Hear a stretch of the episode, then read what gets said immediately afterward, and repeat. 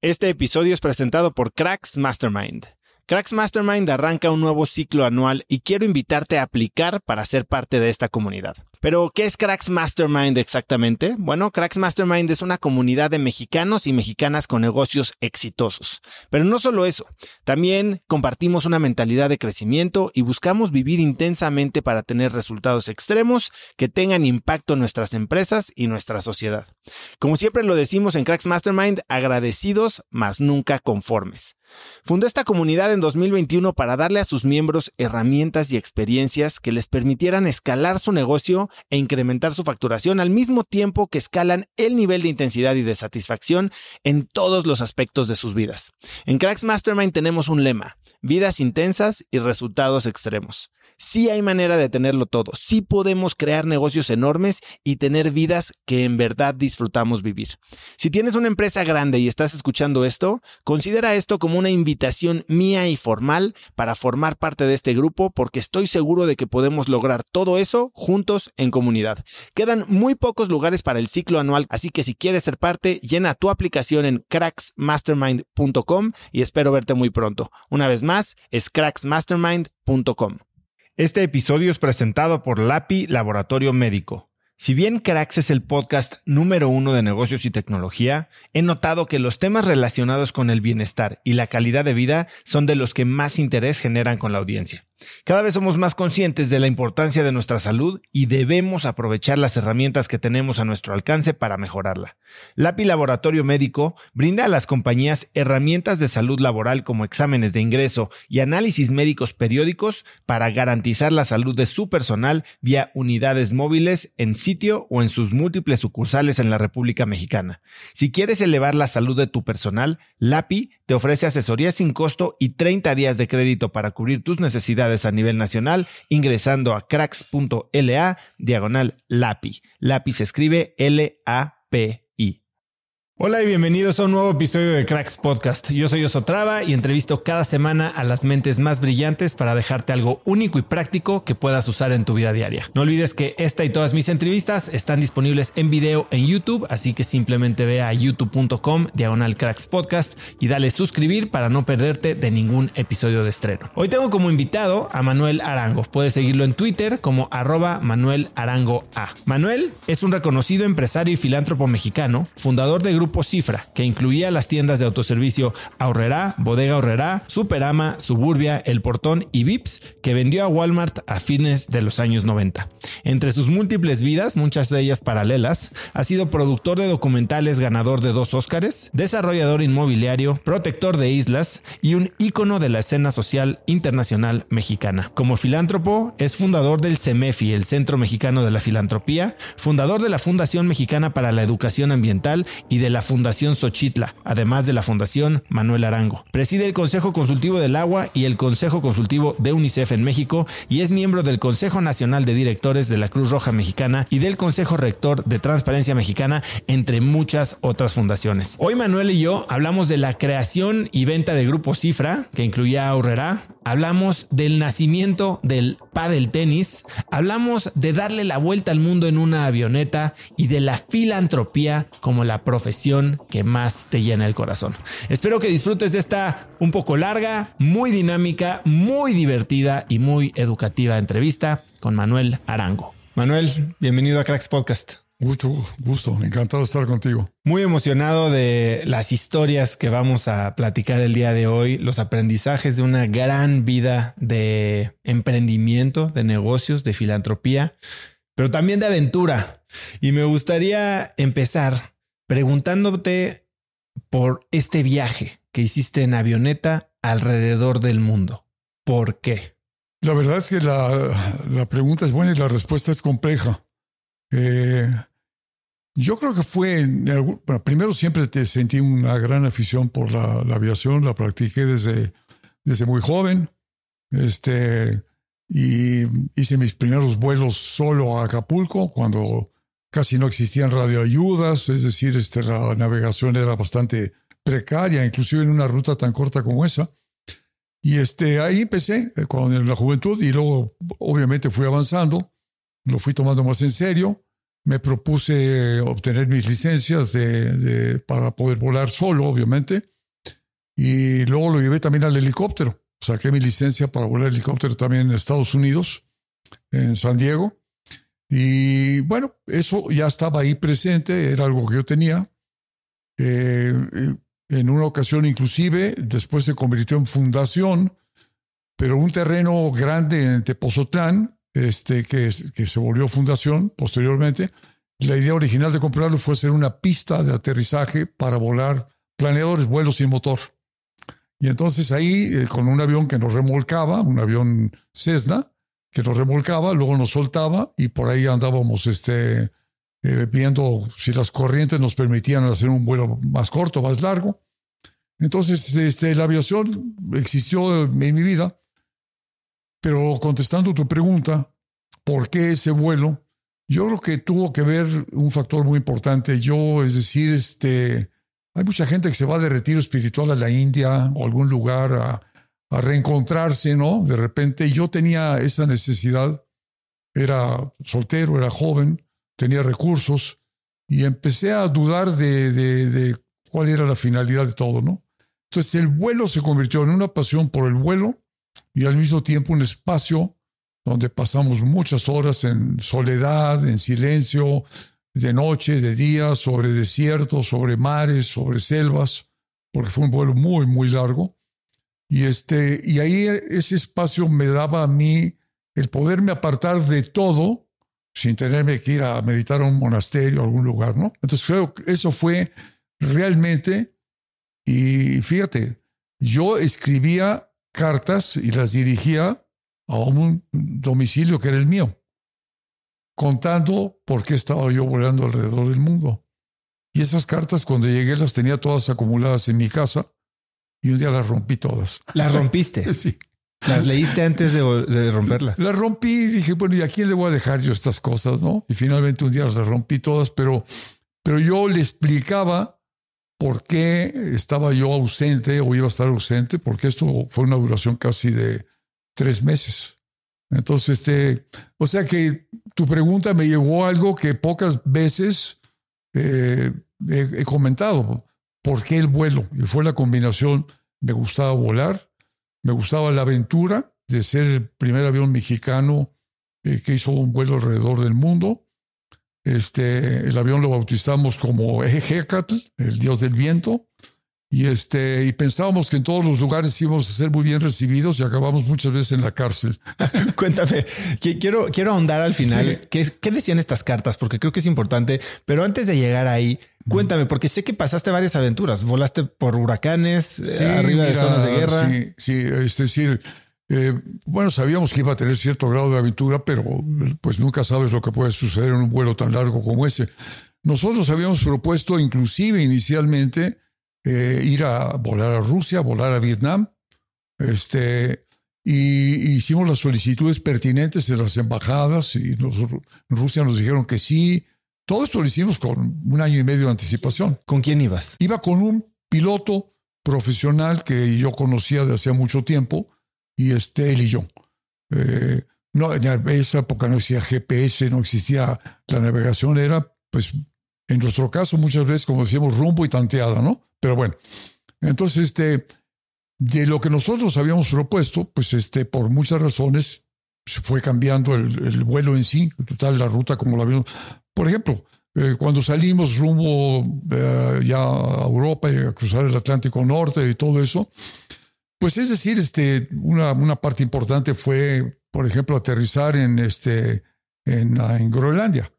Eh, aterrizamos en una base aérea de danesa, eh, donde no había más que unos 10 daneses ahí o 12 semi, semi recluidos en medio de la nada. Al llegar nosotros ahí, pues era maravilloso, no, no durmió nadie, todo el mundo quería saber de nosotros, a dónde íbamos pasamos una noche de día porque no había noche. Entonces así empezó, cruzamos el Atlántico Norte, luego nos fuimos por todo lo que es este hacia, hacia perdón, empezamos por México a Sudamérica.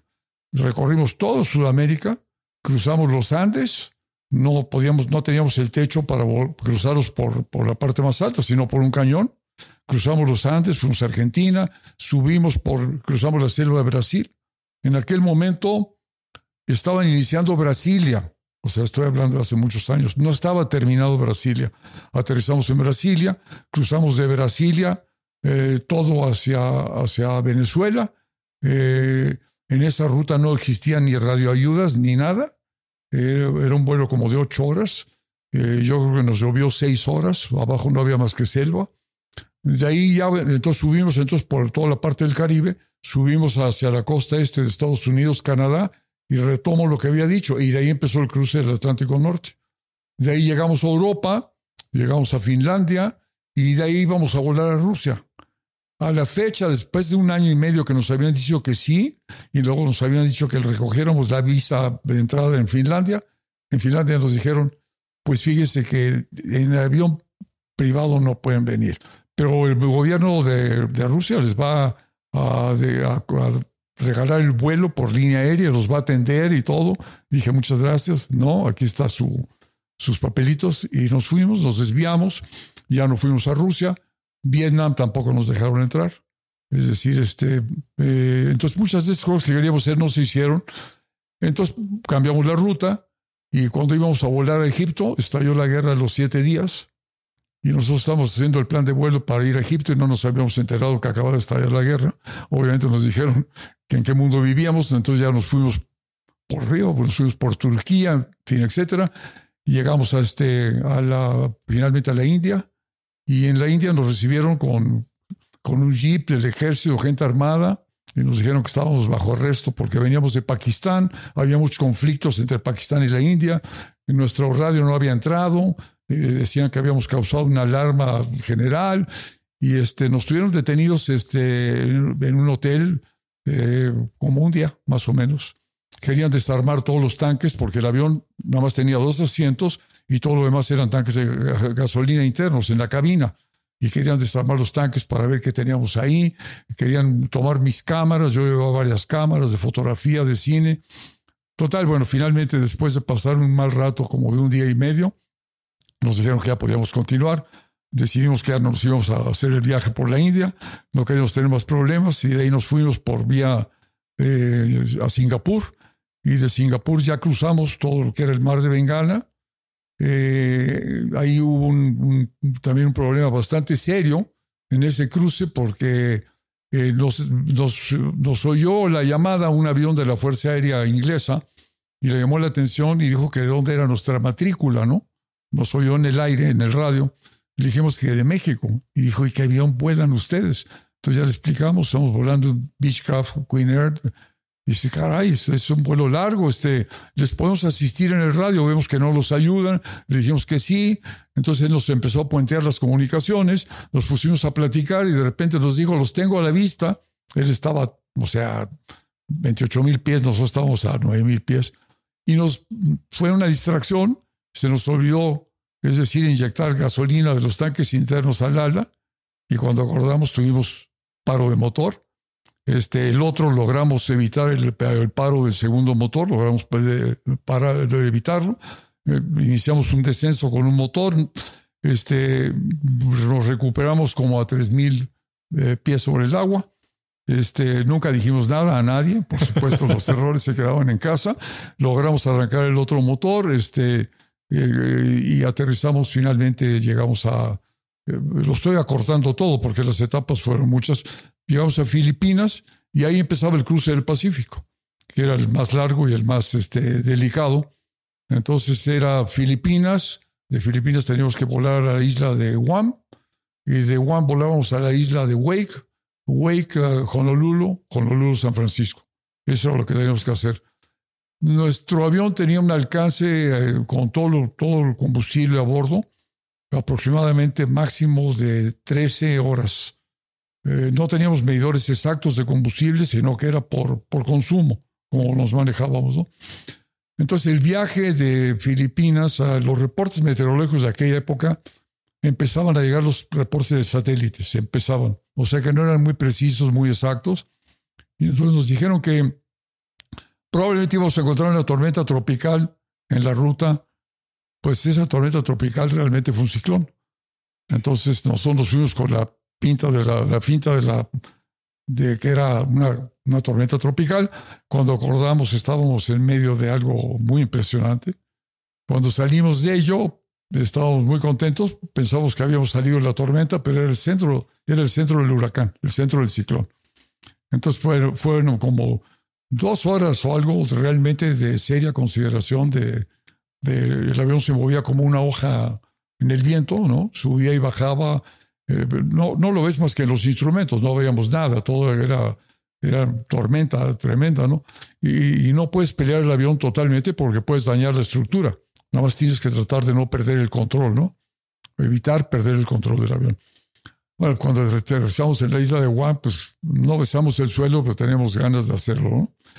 Y entonces este, comenté yo en ese lugar que al día siguiente íbamos a salir hacia la isla de Wake, que es muy, muy, es un, es un alfiler en el océano, es casi una base, era una base aérea de la Fuerza Aérea Americana en la isla de Wake y encontrarla también eran vuelos muy largos, eran vuelos como de 11, 12 horas con 13 de combustible.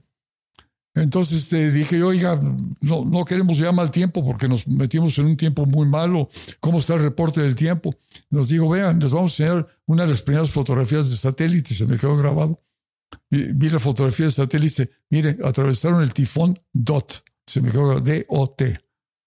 Atravesaron ustedes el tifón DOT. Bueno, total, el, viaje a la isla de Wake, eh, que era muy chiquita, lo logramos pegarle en el centro y Honolulu, que era más grande, pues por poco no llegamos a Honolulu, porque era muy difícil calcular una deriva de viento en un vuelo de 10, 11 horas. Muy difícil, no, no había con qué calcularlo.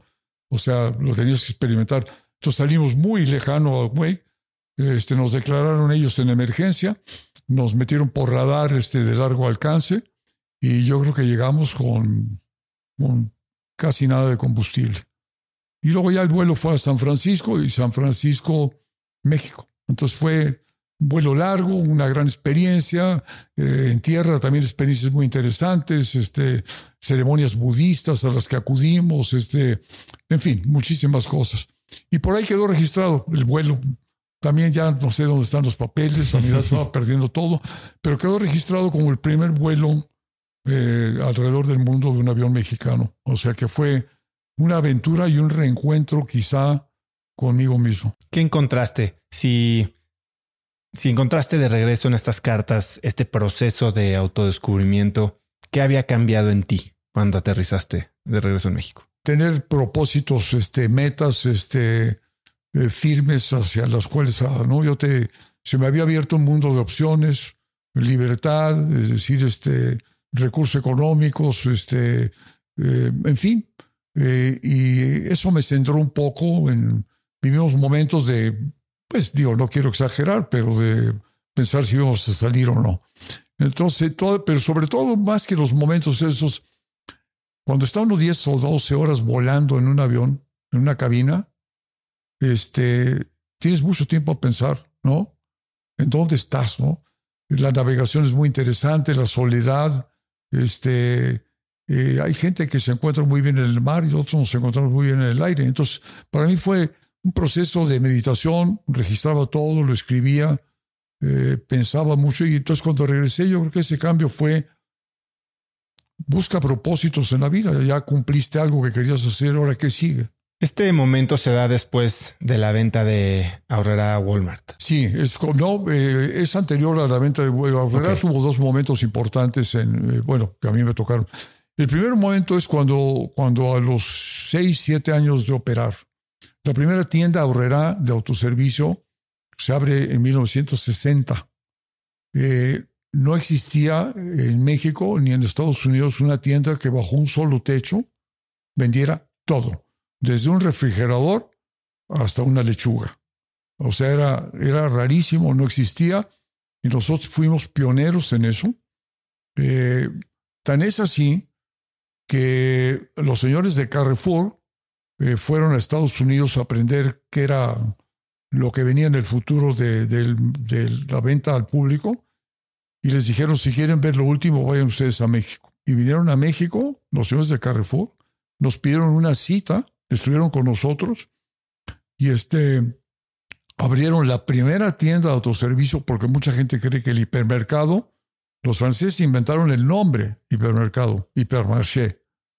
Pero la tienda la vinieron a ver a México y la abrieron dos años después de la nuestra, en Estados Unidos, Carrefour.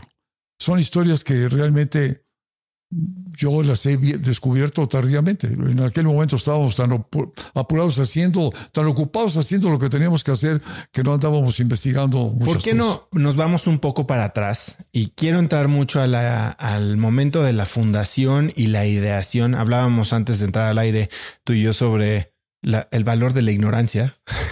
Sí, sí. Pero ¿cómo llegas tú a este momento en el que fundan una cadena de tiendas que venden de todo. Tú fuiste un niño un poco problemático. pues mira, te, voy a decir, yo este, estaba estudiando en Estados Unidos desde joven. Primero fui a una escuela militar. Eh, no hablaba yo una palabra de inglés. Y este, mi, mi papá lo que tenía ganas es que aprendiera yo lo que era la disciplina y que aprendiera inglés. Entonces me pasé cuatro años en lo que tenía una semejanza muy grande a un campo de concentración, un cuartel militar. Era militar realmente duro, serio, o sea, en aquella época, ¿no? Yo creo que hoy en día no, no lo permitirían, ¿no? Como, cómo, cómo se manejaba.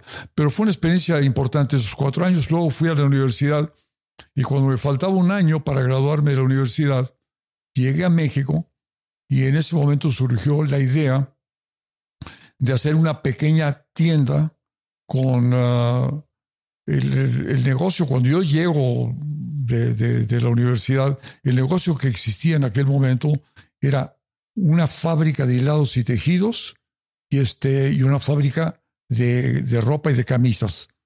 Eso era lo que existía. Y entonces, eh, en, la, en, la, época en que mi papá compró la fábrica de, de hilados y tejidos, era durante la guerra y todas las telas se exportaban. Cuando acabó la guerra, se acabó de la exportación, entonces para, para la producción se convirtió en, en, prendas de vestir. Y esa etapa en la que yo llegué, y surgió la idea de hacer una pequeña tienda a un lado de la fábrica para vender las prendas de vestir que hacíamos, camisas ahorrera. Y este, entonces era le quitamos un pedazo a, a lo que existía la fábrica y iniciamos esta tienda en autoservicio tienda de ropa en autoservicio en una colonia donde no había tiendas. Éramos la única tienda en esa zona. Eh, este, no me acuerdo cómo se llamaba la colonia, no sé, si era la colonia obrera, pero en fin. Y este, experimentamos en autoservicio a vender ropa y yo creo que una variante que nunca cambió fue que todo lo que era el principio más importante era vender todo lo que fuera de calidad a los precios más bajos posibles. Y esa fórmula sigue operando en muchos lugares del mundo. Bueno, esa pequeña tienda, yo me enamoré de, ese momento en el que llegué y vi esa tienda y este, dije, ya no quiero regresar a la universidad, quiero trabajar. La filosofía de, de, mi padre era, o estudias o trabajas o lo que hagas lo haces bien. No quieres ir, ponte a trabajar en serio. Y me metí en la tienda esa. Y esa pequeña tienda en esa colonia se, se llamaba central de ropa, ni siquiera tenía el nombre de Herrera. Pues fue un éxito tremendo. Eh, la gente acudía, eh, la fuimos ampliando, le fuimos robando más terreno a la fábrica y decidimos dar el salto mortal y aplicar una teoría que habíamos aprendido de, Estados Unidos, que era, es decir, eh, hacer esta gran tienda, todo en autoservicio, a precios bajos y mezclar todo. Y nadie lo había hecho. Dijimos, vamos a hacerlo. Entonces este, empezamos a proyectar la tienda, encargamos un estudio a una compañía consultora americana que operaba en México y este, nosotros ya estábamos encaminados con todo decidido y la compañía nos dijo que no lo hiciéramos, que no iba a funcionar. Y las razones que nos dieron, primero la gente no compraba en autoservicio ropa, la gente no mezclaba comida con ropa, la gente en México necesitaba crédito, eh, no se podía vender todo de contado, eh, la cultura de un, un hombre mexicano no era empujar un carrito y nunca lo iban a ver en un supermercado empujando un carrito. Estoy hablando de 1958. Pues con la decepción del estudio dijimos, ahora qué hacemos, pero ya estábamos tan encaminados que dijimos, lo vamos a hacer. Rompimos el estudio, hicimos la tienda y esa tienda, bueno, fue una cosa eh, teníamos que, nos dejaban materialmente sin mercancía. Hubo una, en dos ocasiones cerramos la tienda un día con anuncios en los periódicos, que cerrábamos la tienda porque teníamos que reponer la mercancía, que le agradecíamos al público que, tuviera ese escrito en la tienda. Y claro, cuando abríamos había más gente todavía. Eso fue en, en la Avenida Universidad de Parroquia, la primera tienda grande. Entonces, esa tienda que, que, tuvo un éxito tremendo, pues hicimos la segunda, en lo que era, llamábamos enfrente del toreo, enfrente de, de, del campo militar número uno. En la segunda tienda, otro éxito tremendo.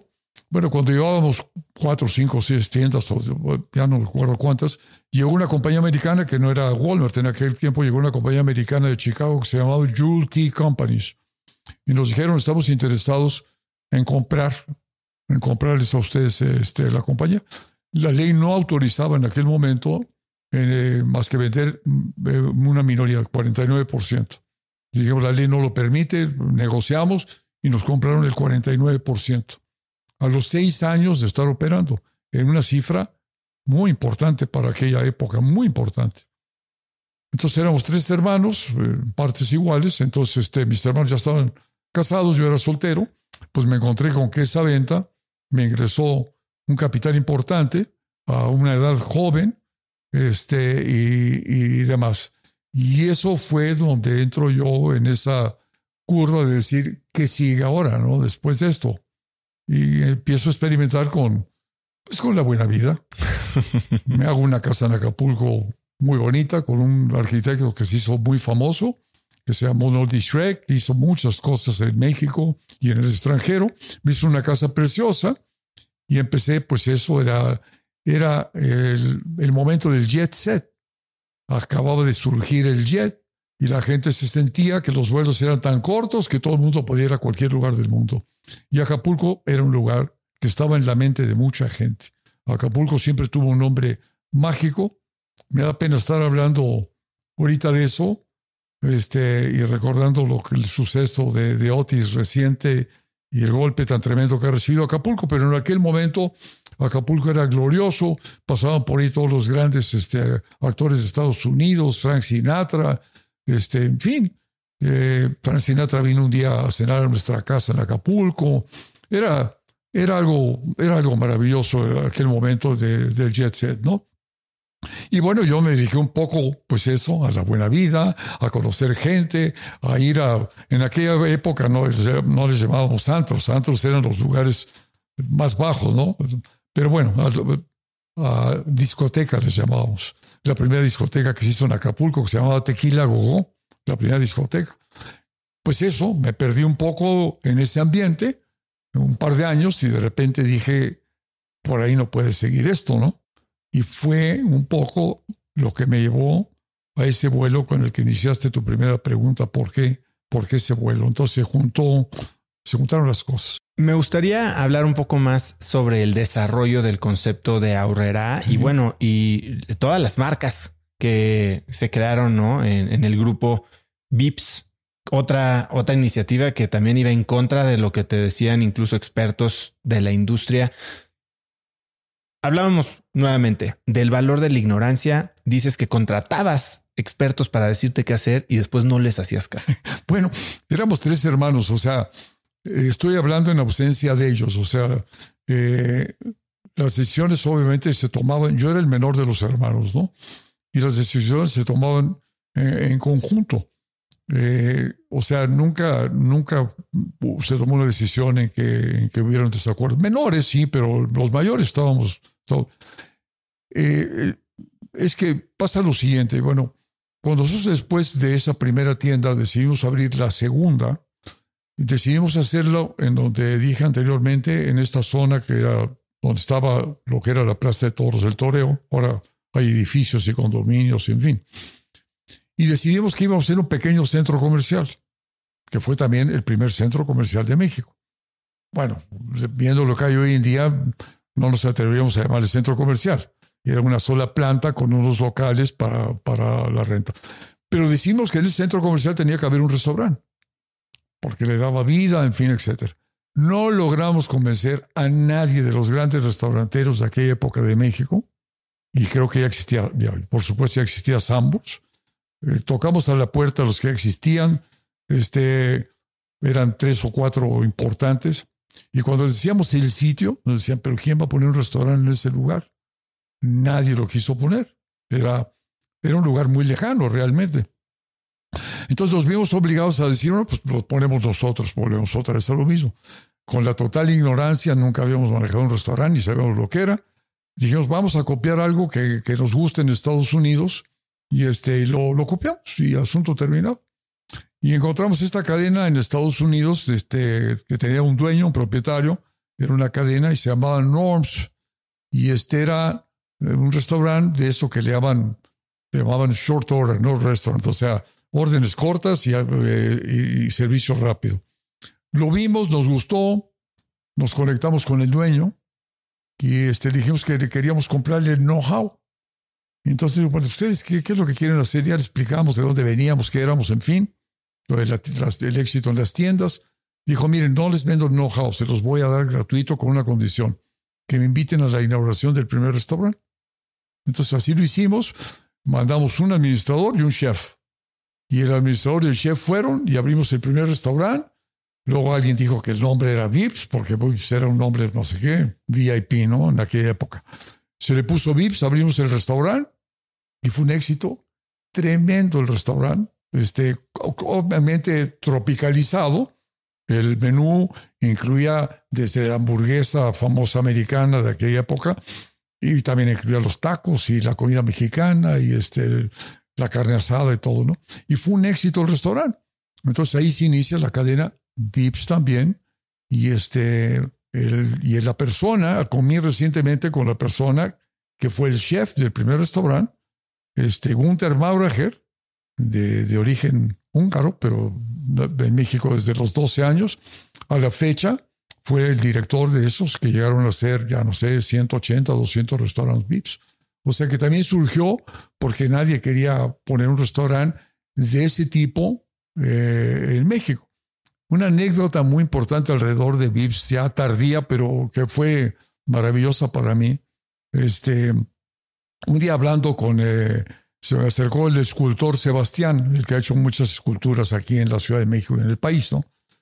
Y me dijo, señor Arango, me da mucho gusto conocerlo porque yo estoy muy agradecido, toda mi vida estaré agradecido este, con VIPS.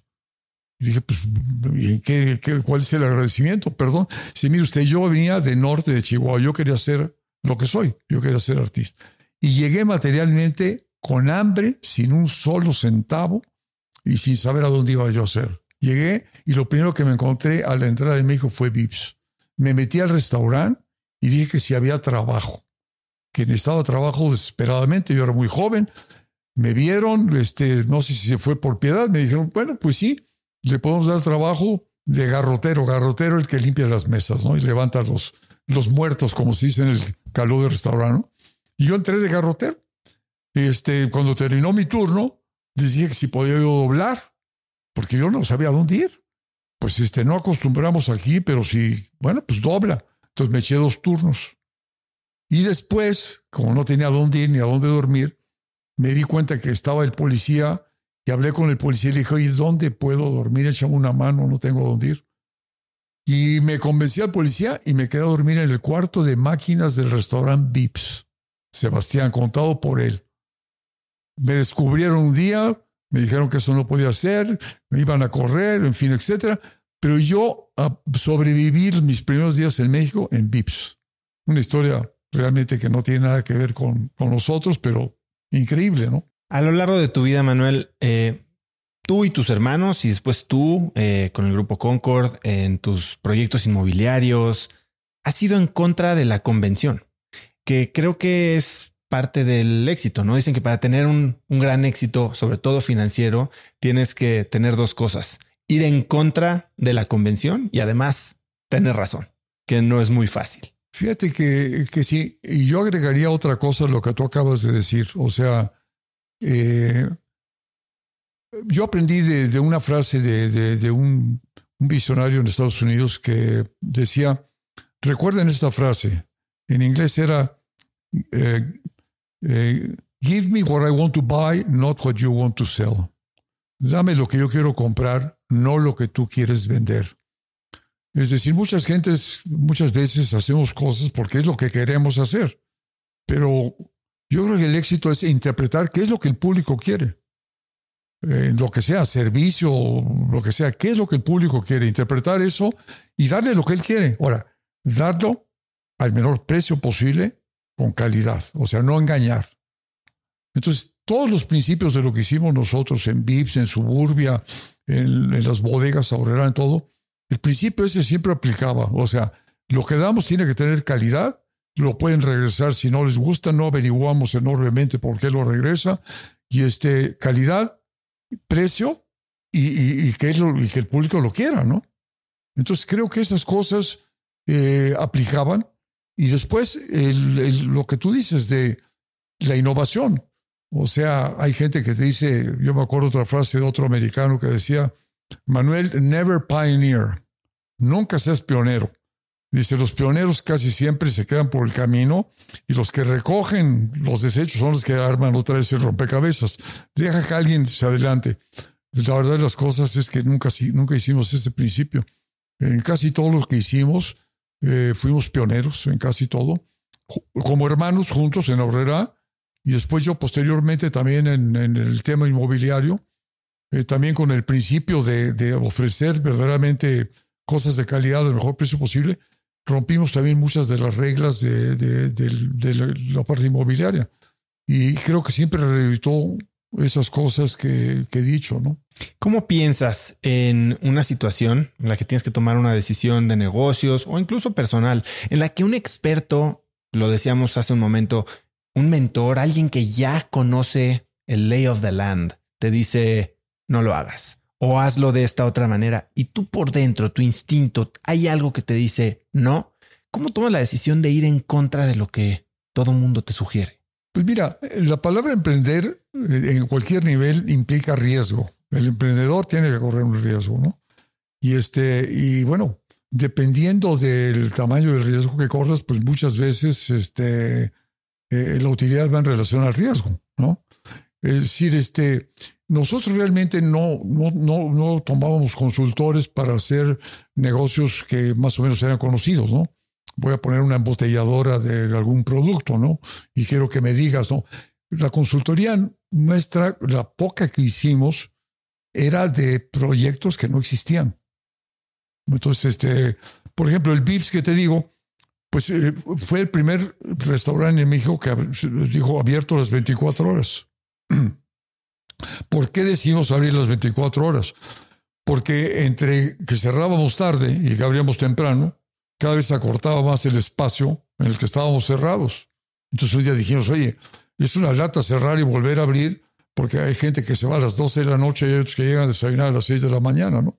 Vamos a abrir las 24 horas. Entonces todo el mundo dijo, qué locura, abrir un restaurante las 24 horas.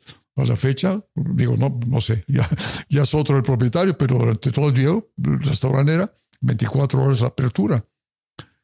Eh, una vez eh, me pidió una cita en relación a los VIPs una persona y me extrañó porque quería hablar conmigo. Era el dueño del laboratorio Frontera, el laboratorio de análisis, ya sabes, era uno de los pocos de la Ciudad de México. Todo lo que estoy hablando es este, prehistoria, ¿no? Y la razón por la que venía a ver a mí, me dijo, mire, yo quiero expandir, quiero, quiero crecer mi negocio y quiero poner muchos laboratorios en esta ciudad que va a crecer. Pero lo que yo quiero saber de VIPs, ¿cómo hacen ustedes para que la calidad sea la misma en cualquier restaurante? Eso es lo que, yo, lo que yo quiero aprender de ustedes. ¿Cómo mantienen que yo vaya a un VIPs y que la hamburguesa, el plato que yo pida sea igual en el que sea? El pico de gallo. Exactamente, exactamente. Entonces, decir, eh, bueno, eh, lo menciono como anecdótico, pero sí, efectivamente, manteníamos, no era que el chef era más talentoso el de insurgentes que el del otro lugar, sino que eran recetas, medidas, eh, todo tenía que ser igual, porque si no iba a haber diferencias. Entonces, todos estos principios de calidad, precio, este, ver lo que la persona realmente quiere, es donde creo que está la innovación, ¿no? Interpretar ¿Qué es lo que quiere la gente? Hoy, ¿qué quiere la gente en México en algún servicio innovador? Ah, pues la gente quiere transporte. Sí, sabemos muchas cosas. Algo que la gente esté deseando. Y normalmente es inventamos algo y luego se lo queremos vender a la gente. Es como decía Ford, ¿no? Si le hubiera preguntado a la gente, me dicho que quería un caballo más rápido. Exactamente. ¿Cómo, ¿Cómo te conectas con las necesidades? ¿Cómo tú creo que has tenido mucha habilidad para detectar esas necesidades que tal vez no son evidentes para la mayoría de la gente? ¿Cuál es el secreto? Fíjate qué curioso. Eh, con los años, pues obviamente tienes más tiempo para leer y, y, seguir aprendiendo, porque la, la, verdad es que nunca acaba uno de aprender, ¿no? Y recientemente estaba leyendo yo este, algo sobre de dónde proviene la creatividad. La creatividad tiene algo que ver con el nivel de inteligencia. Aparentemente los, en los estudios que han hecho, no. No es que la persona, cuanto más inteligente, es más creativa. No, no, no, no está en relación a eso. Entonces realmente se sabe poco de qué hace eh, que la gente tenga creatividad. Eh, suena poca humildad lo que voy a decir, pero digo, si alguna eh, cualidad defendería yo en mi persona, es que permanentemente hay una ebullición creativa, ¿no? Es decir, yo te conozco a ti y ya, ya, me está intrigando qué haces tú que me estás entrevistando a mí, ¿no? Y al rato te quiero preguntar a ver, tú, ¿qué es lo que quieres hacer? Entrevistas puramente. Entonces, yo creo que es curiosidad, enorme curiosidad, que no cesa con los años ni con nada, ¿no? O sea, eh, cesa en el sentido si dejas de ver a la gente o si dejas de, de, estar eh, en el ruedo, ¿no? Pero es un interés en, en, el proyecto en sí, en la persona, este, íbamos a los aeropuertos y me decía mi esposa, pero ¿qué tanto le ves a la gente? yo no sabía si él pensaba que eran celos o qué.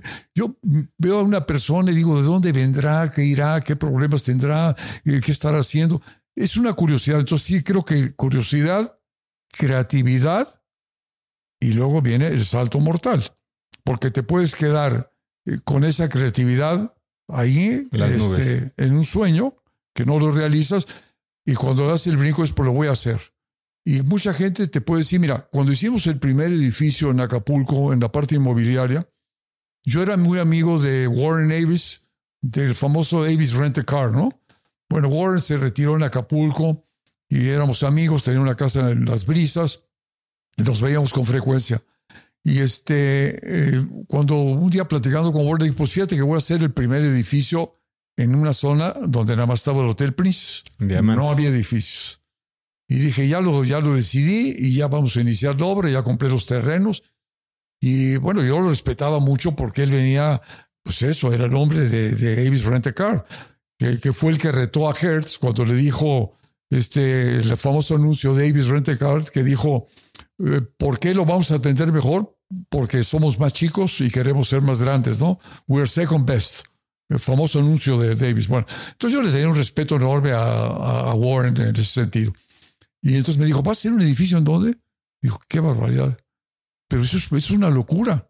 Bueno, yo me quedé, ¿por qué? Le dije, pues la gente quiere estar en la bahía. La gente quiere ver las luces, la gente quiere ver la bahía, la gente no quiere estar viendo el, océano negro hacia el frente. ¿Estás seguro que debes hacer eso? Bueno, me quedé frío pero nuevamente volví a lo mismo y dije, pues sí, pues lo voy a hacer.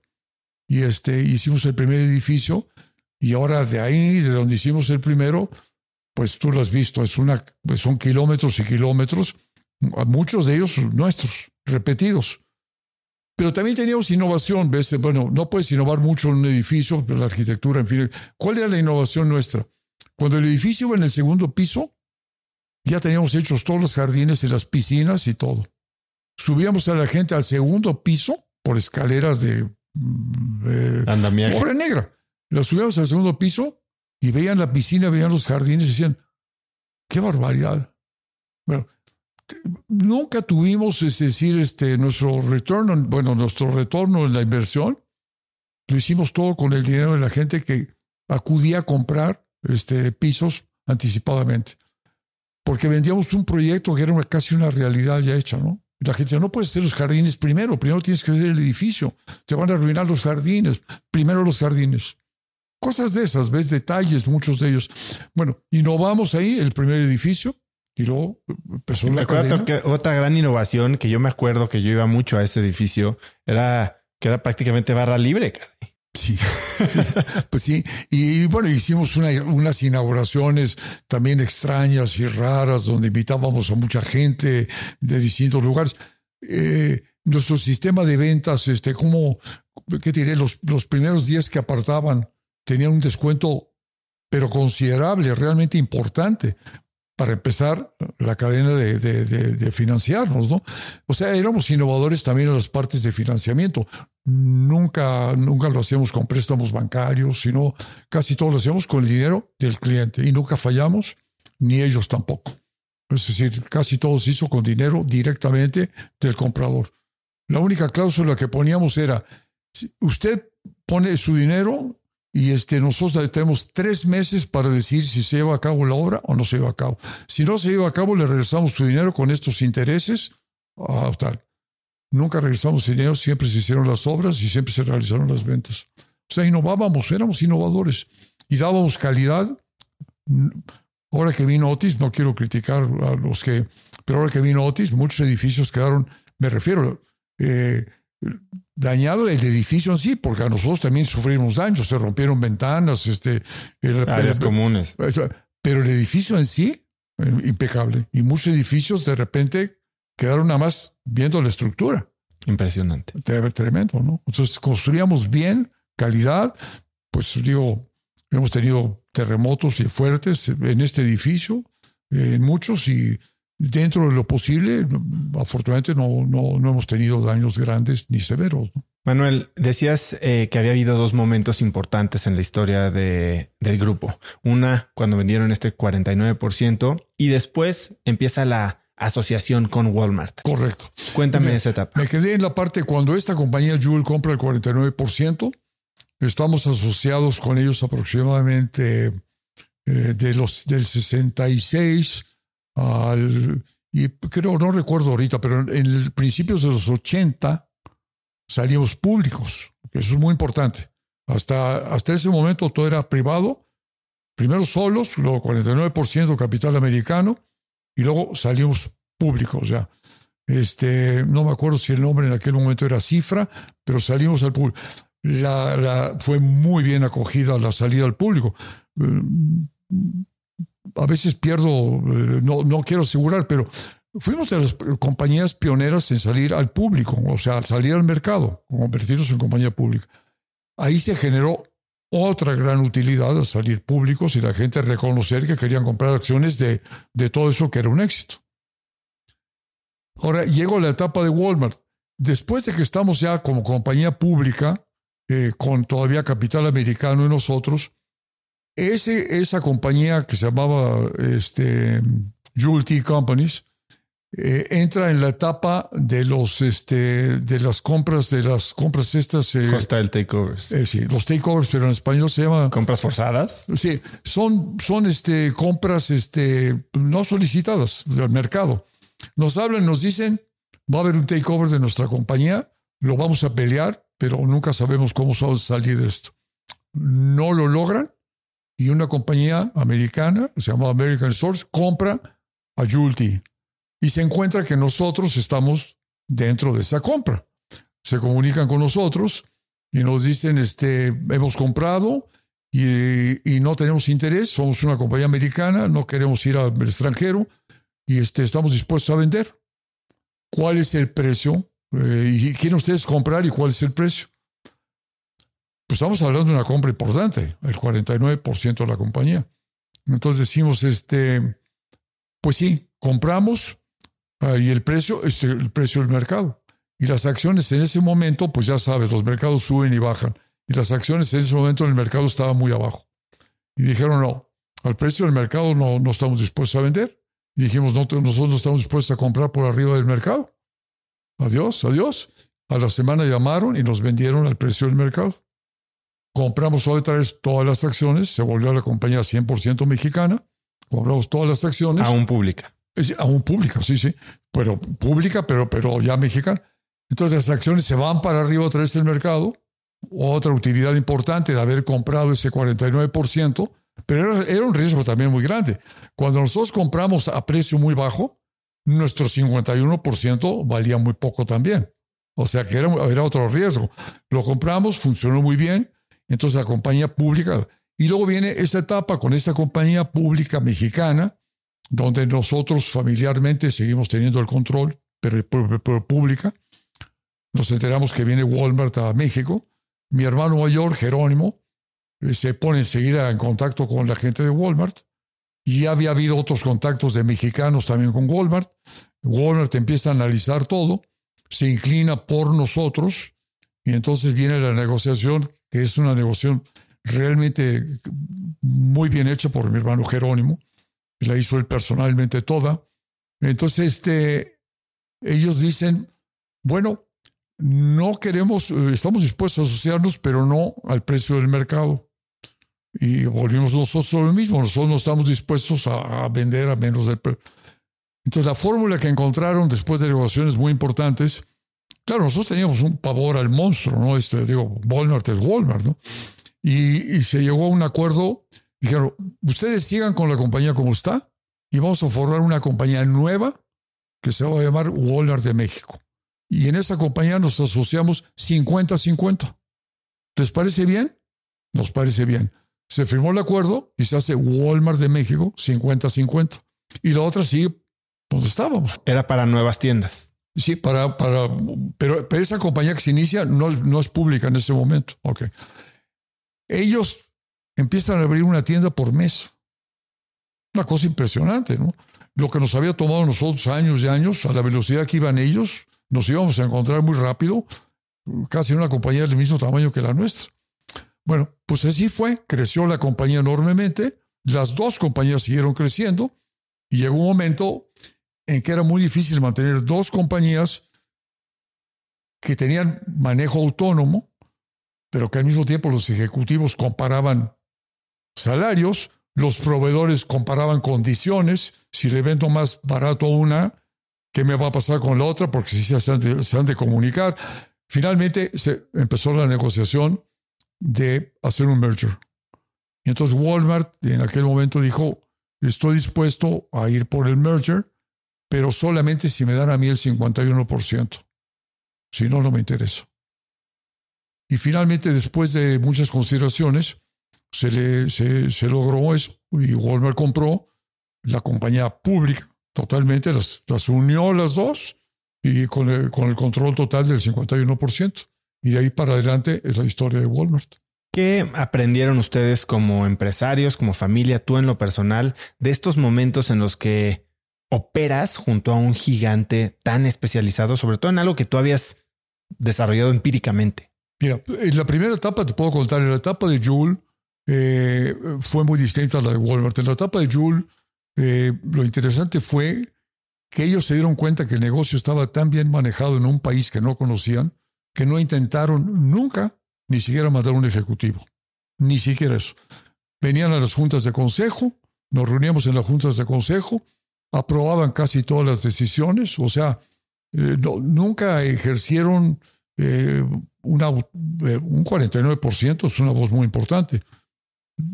Fueron pasivos porque todo, todo estaba funcionando muy bien. En el caso de Walmart, ya el tema era diferente. Yo, para, para ya la época de Walmart, yo ya me había retirado de nivel ejecutivo. Yo me había quedado en el consejo como accionista. O sea que yo ya esa parte de Walmart, el que mi hermano eh, Plácido, después de la venta de Joule, eh, se fue a vivir a España y empezó a hacer el mismo negocio, bueno, la idea en España, y yo me retiré de la parte ejecutiva y empecé mis negocios, de los que hemos hablado, eh, los que tengo a la fecha, ¿no? Entonces, decir, este, ya la parte de Walmart la manejó mi hermano Jerónimo, y claro, ahí sí ya Walmart empezó a mandar ejecutivos, a eso y ya cuando tuvo el control, pues ya lo manejaban ellos totalmente, ¿no? Y en términos de la relación con tus hermanos, porque hablas de que siempre estuvieron muy alineados, no es fácil. ¿Cómo desarrollaron esta relación tan profesional, tan alineada? ¿Qué mecanismos, sobre todo cuando los tres eran partes iguales, algunos supongo que tenían un puesto más alto dentro de la organización operativa que otros? ¿Cuál fue el secreto para que funcionara? La verdad, nuevamente la pregunta eh, eh, me lleva a una respuesta compleja. Efectivamente, mantener una relación este, en partes iguales de tres hermanos este, pues muchas veces hay diferencias en criterio. Creo que eh, siempre asumimos que el liderazgo pertenecía a nuestro hermano mayor, a Jerónimo. Era un gran administrador, tenía una gran experiencia financiera y, este, y, respetábamos mucho las decisiones de él con una óptica de, de, finanzas. Y este, mi hermano Plácido y yo éramos más bien operadores, ¿no? O sea, nos interesaba el operar, el qué sigue, cómo lo hacemos. Entonces era una buena combinación, pero a veces producía choques la administración, las finanzas, con la operación, ¿no? Damos el salto de esto, no lo damos, lo hacemos, no lo hacemos. Pero cuidamos mucho, eh, finalmente, y teníamos que cuidar el interés, ¿no? Entonces se manejó, pero por un lado mi hermano Placio se, retiró realmente de la parte igual que yo, ejecutiva, muy temprano, de, lo que era Horrera. Yo me retiré de la parte ejecutiva en el 68, creo, y mi hermano Placio en el 67. Entonces quedó todo a cargo de mi hermano Jerónimo, nosotros como consejeros y accionistas, pero todo lo pusimos en manos de él. Entonces ahí ya no había, ya no había eh, diferencias en, las decisiones que se tomaban a nivel consejo y como accionistas, ¿no? En la parte ejecutiva era más fricción, la parte inicial, ¿no? Decisiones de todos los días importantes, pero, pero hubo un respeto entre los tres, con a veces desacuerdos, pero luego con la independencia temprana de cada uno. Ahora, se da esta salida, empiezas tú a desarrollar tus propios negocios y se da el vuelo, ¿no? Eh, en este vuelo hablas que traías cámaras de, foto y cámaras de cine. ¿Cuándo surge tu pasión por la fotografía, por el cine? Y cuéntame de cómo llegas a ganar el primer Oscar mexicano. Pues mira, yo a veces también tengo que recordar porque cuando estás activo, estás haciendo cosas realmente, no estás analizando. Ya cuando llegas a, mi edad, pues hay veces que una pregunta como la que tú me haces te lleva a recordar, y, sí creo tenerlo muy fresco en la memoria. Cuando yo, eh, esta etapa que te digo que, recibimos la primera, el primera venta del 49% y me encuentro con, con capital, juventud y demás, eh, me instalo pensando qué voy a hacer en una pequeña oficina en la calle de Durango, viendo al Palacio de Hierro, y me instalo en esa pequeña oficina diciendo, bueno, ahora que soy independiente, no soy ejecutivo, tengo dinero, ¿qué voy a hacer, no? Y este, ahí surge la idea de hacer este, un documental. Ahora, ¿por qué surge la idea de un documental? Hay otra etapa anterior. Eh, en un viaje como unos amigos turistas europeos que querían ir a, Oaxaca, como muchas gentes, a conocer los monumentos prehispánicos, me dijeron, oye, ¿tú nos podrías ayudar? Y dije, pues, los ayudo y me voy con ustedes. Entonces organicé el viaje a Oaxaca, a través de contactos conseguí un guía muy interesante, eh, una persona muy culta, en fin, llegamos a Oaxaca, e hicimos el recorrido clásico, fuimos a Monte Albán, este, y, fuimos a, este, a, a Dainzú, en fin, etc. Y estando ya en, en Dainzú y terminando la jornada del día, eh, había gente muy importante en el grupo, es decir, este, eh, bueno, pero en fin, no tiene caso mencionar nombres. Entonces, estando ahí, me dijo el día, oiga, señor Arango, ¿no le interesaría a usted conocer una cosa que estamos explorando, que es muy interesante, pero está, es una cosa muy incipiente? Bueno, pues todos dijimos que sí, y los amigos extranjeros, pues vamos está cerca de aquí de Ansú, yo los llevo.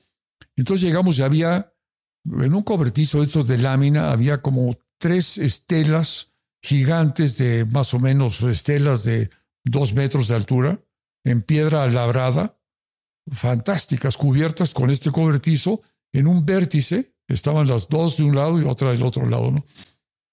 Y dijo, mira, esto es lo que yo les quería enseñar. Ven ustedes, son los jugadores de pelota. Y claro, se, perfectamente se, veían. Qué Y entonces, pero ¿y qué va a pasar? Bueno, miren ustedes, aquí, aquí seguramente pues también fue una, una ciudad. Seguramente esto es el, es el vértice de una pirámide.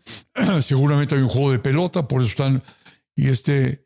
Y bueno, y pues mire, esto lo está explorando el doctor Ignacio Bernal, uno de los grandes este, arqueólogos y antropólogos de México, ¿no? una autoridad, este, fue el primer director del Museo de Antropología, en fin, etc.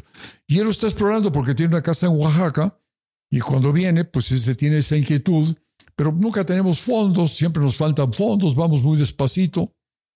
De ahí, la semana ya estaba yo en el Museo de Antropología presentándome con el doctor Ignacio Bernal, a quien no conocía yo. Y era, él era, era una autoridad importante pues me recibió, no sé, alguien le habrá dicho algo, me recibió, le dije, oiga, doctor, estuve en esto, pasó esto, fui a tal lugar, me explicaron esto, yo quiero ayudar. ¿Cómo podemos ayudar para, para esta exploración? Ah, pues bienvenido, me dijo. Claro que necesitamos ayuda, en fin. Total, se reunieron los fondos para continuar con la exploración de Dainzú. Y entonces este, nos hicimos amigos, un hombre yo mucho menor que él, yo un joven en proceso de entusiasmo y de aprendizaje, pero nos hicimos realmente amigos de, yo me refiero a él como Nacho Bernal, porque, y este, bueno, y entonces de repente él iba a Oaxaca y yo iba a verlo, y finalmente un día, pues mira, eh, por lo que nos has ayudado, te hemos guardado esta tumba para que tú la abras, ¿no? Entonces ahí estaba yo con mi brochita viendo a ver si descubría yo. Bueno, no era, no era, no era la, la tumba de alguien muy importante, pero de cierta importancia, tener una cuenta en la boca, en fin, etc. Total, me enamoré de todo ese proceso del cual yo sabía casi nada. Y en ese proceso dije, ¿cómo es posible que no sepa yo nada y que tanta gente en México sepa tan poco de esto, de, de toda esta riqueza, de esta cultura? Y me empecé a meter en el tema a través del doctor Ignacio Bernal. Me empecé a meter en el tema, me enamoré y ahí surge la idea de decir, bueno, ¿Qué puedo yo hacer para que la gente vea esto más rápido? Y no que ha sido tal lugar, pues no, no he ido. todos los municipios prehispánicos de México pues están por, por muchos lugares del país y demás. Entonces me propuse hacer el documental. Es decir, yo no sabía nada de cine, ni me interesaba el cine. ¿Eh? O sea, yo quería documentar algo y, realmente he hecho varios documentales siempre con la misma idea. Documentar algo que me interesó. No el cine en sí, sino bueno, nuevamente con una ignorancia total del cine, armé un equipo de gentes y yo conocía en Los Ángeles a este hombre, Nelson Tyler, vive aún, ya tiene más de 90 años, fue el que inventó el Tyler Mount para filmar, quitar las vibraciones y poder filmar desde helicóptero. Fue el primer hombre que voló, él diseñó y voló el, jet de combustible sólido alrededor de, de, las, de las Olimpiadas en Los Ángeles. Yo tengo una fotografía con el jet puesto en la espalda. No, no, me levanté ni un centímetro, pero lo tengo puesto. Lo conocía yo y él era un gran, gran camarógrafo. Se había iniciado como camarógrafo. Él hizo la escena más bella que se sigue reproduciendo en el cine, que es una toma de la Estatua de Libertad, donde está cantando, ay, esta famosa mujer, se me el nombre, que tiene una voz espléndida, y está cantando ella y él hace desde el helicóptero un, un, zoom out y ella está cantando en el balcón del ojo de la Estatua de la Libertad. Y desde la toma se va retirando y luego se ve todo Nueva York. Esa fue una toma famosa en Nelson Tyler. él dejó de ser camarógrafo, pero sabía perfectamente y diseñó el sistema Tyler y, y fue una de sus tomas grandiosas. Dijo, Nelson, quiero hacer un documental. ¿Me ayudas? Dije, yo no voy de camarógrafo, yo no vuelo helicópteros, este, ya lo sabes, este, pero te ayudo. Entonces nos recomendó un, camarógrafo, este, experto en ese, en ese tema. Compramos un helicóptero, trajimos a James Freeman, el camarógrafo, armamos un equipo mexicano y nos fuimos a filmar por México. Filmamos por todas las partes de Oaxaca, Yucatán, distintos lugares, ocho horas de, filmación en 35 milímetros de aquella época, cámaras de buen tamaño y todo. No me puedo meter en todas las aventuras porque te, tendría aquí tres días de todo lo que fue filmar. Eh, y los permisos, llevábamos a alguien que tenía que ir con nosotros, que parecía que había secretos de que íbamos a, enseñar las bases aéreas. Bueno, nos puede, pero se logró, se filmó. Y ya cuando llegó el momento de postproducción y edición en Los Ángeles, pues yo era el productor y me dijeron, bueno, ¿qué duración quiere usted que tenga esto, no? Y otra vez, la ignorancia, dije, duración, la que sea un buen documento, algo que sea bello. Bueno, pero es para televisión o para cine, porque si es para cine tanto y si es televisión, en fin. No, no, no, a mí eso no me interesa, dije. Yo quiero hacer un documental. Las ocho horas se convirtieron en 19 minutos. 19 minutos. Estaban, siempre me veían como alguien raro, ¿no? Pero yo, nuevamente, yo no estaba pensando en el cine. Yo quería de repente que la gente viera eso y que dijera, wow, ¿no? Y bueno, yo creo que tuvo mucho que ver la duración, porque a lo mejor si lo hubiéramos hecho de una hora, a lo mejor. Nadie lo ve. Nadie lo ve. Total, mi amigo, eh, conseguí un amigo, era amigo ya anteriormente, y estaba en el tema del cine inglés, Robert Amram, y le dije, oye, quiero que tú dirijas esto, ¿te animas? Se vino a México, dijo, encantado la vida. Armamos el equipo aquí, se vino él, Nelson Tyler nos mandó el camarógrafo. Inclusive estuvo una semana aquí ya Nelson Tyler también, experimentando cámaras y demás. Y después mi amigo el inglés un día me dijo, oye, ya, ya inscribí el, este, el documental para los Oscars. A mí eso no me hizo el menor ruido. Yo ni siquiera seguía los Oscars ni el cine, de veras. Pero digo, ah, pues qué bueno, me alegro. No, pero pues digo, a ver si nos nominan. Bueno, pues, ya me avisarás. Bueno, el día que nos nominaron, él no podía ni hablar y amigo, ya fuimos nominados. Bueno, pues, nominados, pues, quiere decir que a, ver qué pasa, ¿no? No, hombre, no te vas a ver lo que es esto, estar nominados, no tienes ni idea, vas a ver, tráete tu smoking y quién sabe qué. Llegué y se volvió el smoking. O sea, realmente yo de verdad no estaba, o sea, no lo digo por humildad, yo no estaba metido en, en el tema. Entonces me dijo, no tienes idea lo importante que es esto, estar nominados, vamos a estar con todos los grandes actores, en fin. Y este, el día de los Óscares, me dijeron, este smoking tienes que... Si no traje el smoking, me fui a comprar un smoking me dijeron, ¿para cuándo lo quiere arreglado? No, pues para hoy en la noche. Imposible. Beverly Hills, esto no es Hong Kong, ¿no? Me, me subieron los pantalones con unos tirantes, uh, me abrocharon el saco, me dijeron, las mangas, las mangas le quedan largas, usted mueva los brazos, nunca se nota. Las... Y me fui con un smoking hechizo, malo, no, de buena calidad, pero no me quedaba. Al bajarme del coche me enganché el bolsillo con la manija del coche y se, se colgó el bolsillo yo tan tranquilo, sentado ahí, con una amiga americana y el inglés con su amiga americana. Y ahora ya va a llegar nuestra categoría. Yo, yo no llevaba una palabra escrita, yo no había pensado que iba a decir nada. Y los, ellos saben dónde está sentada toda la gente. Por cierto, un año importantísimo, que siempre lo cuento cuando dicen en qué año te ganaste el Oscar. Digo, te voy a decir quién estaba en ese día eh, en el mismo escenario y tú adivina el año. ¿Quién? Charles Chaplin. Me tocó el año que le dieron un Oscar a Charles Chaplin en el mismo escenario. Ahí estaba Charles Chaplin.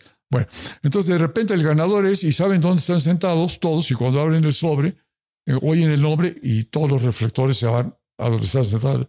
Entonces yo de repente con todos los reflectores, a subir al escenario, a recibir el Oscar y dar las gracias, ¿no?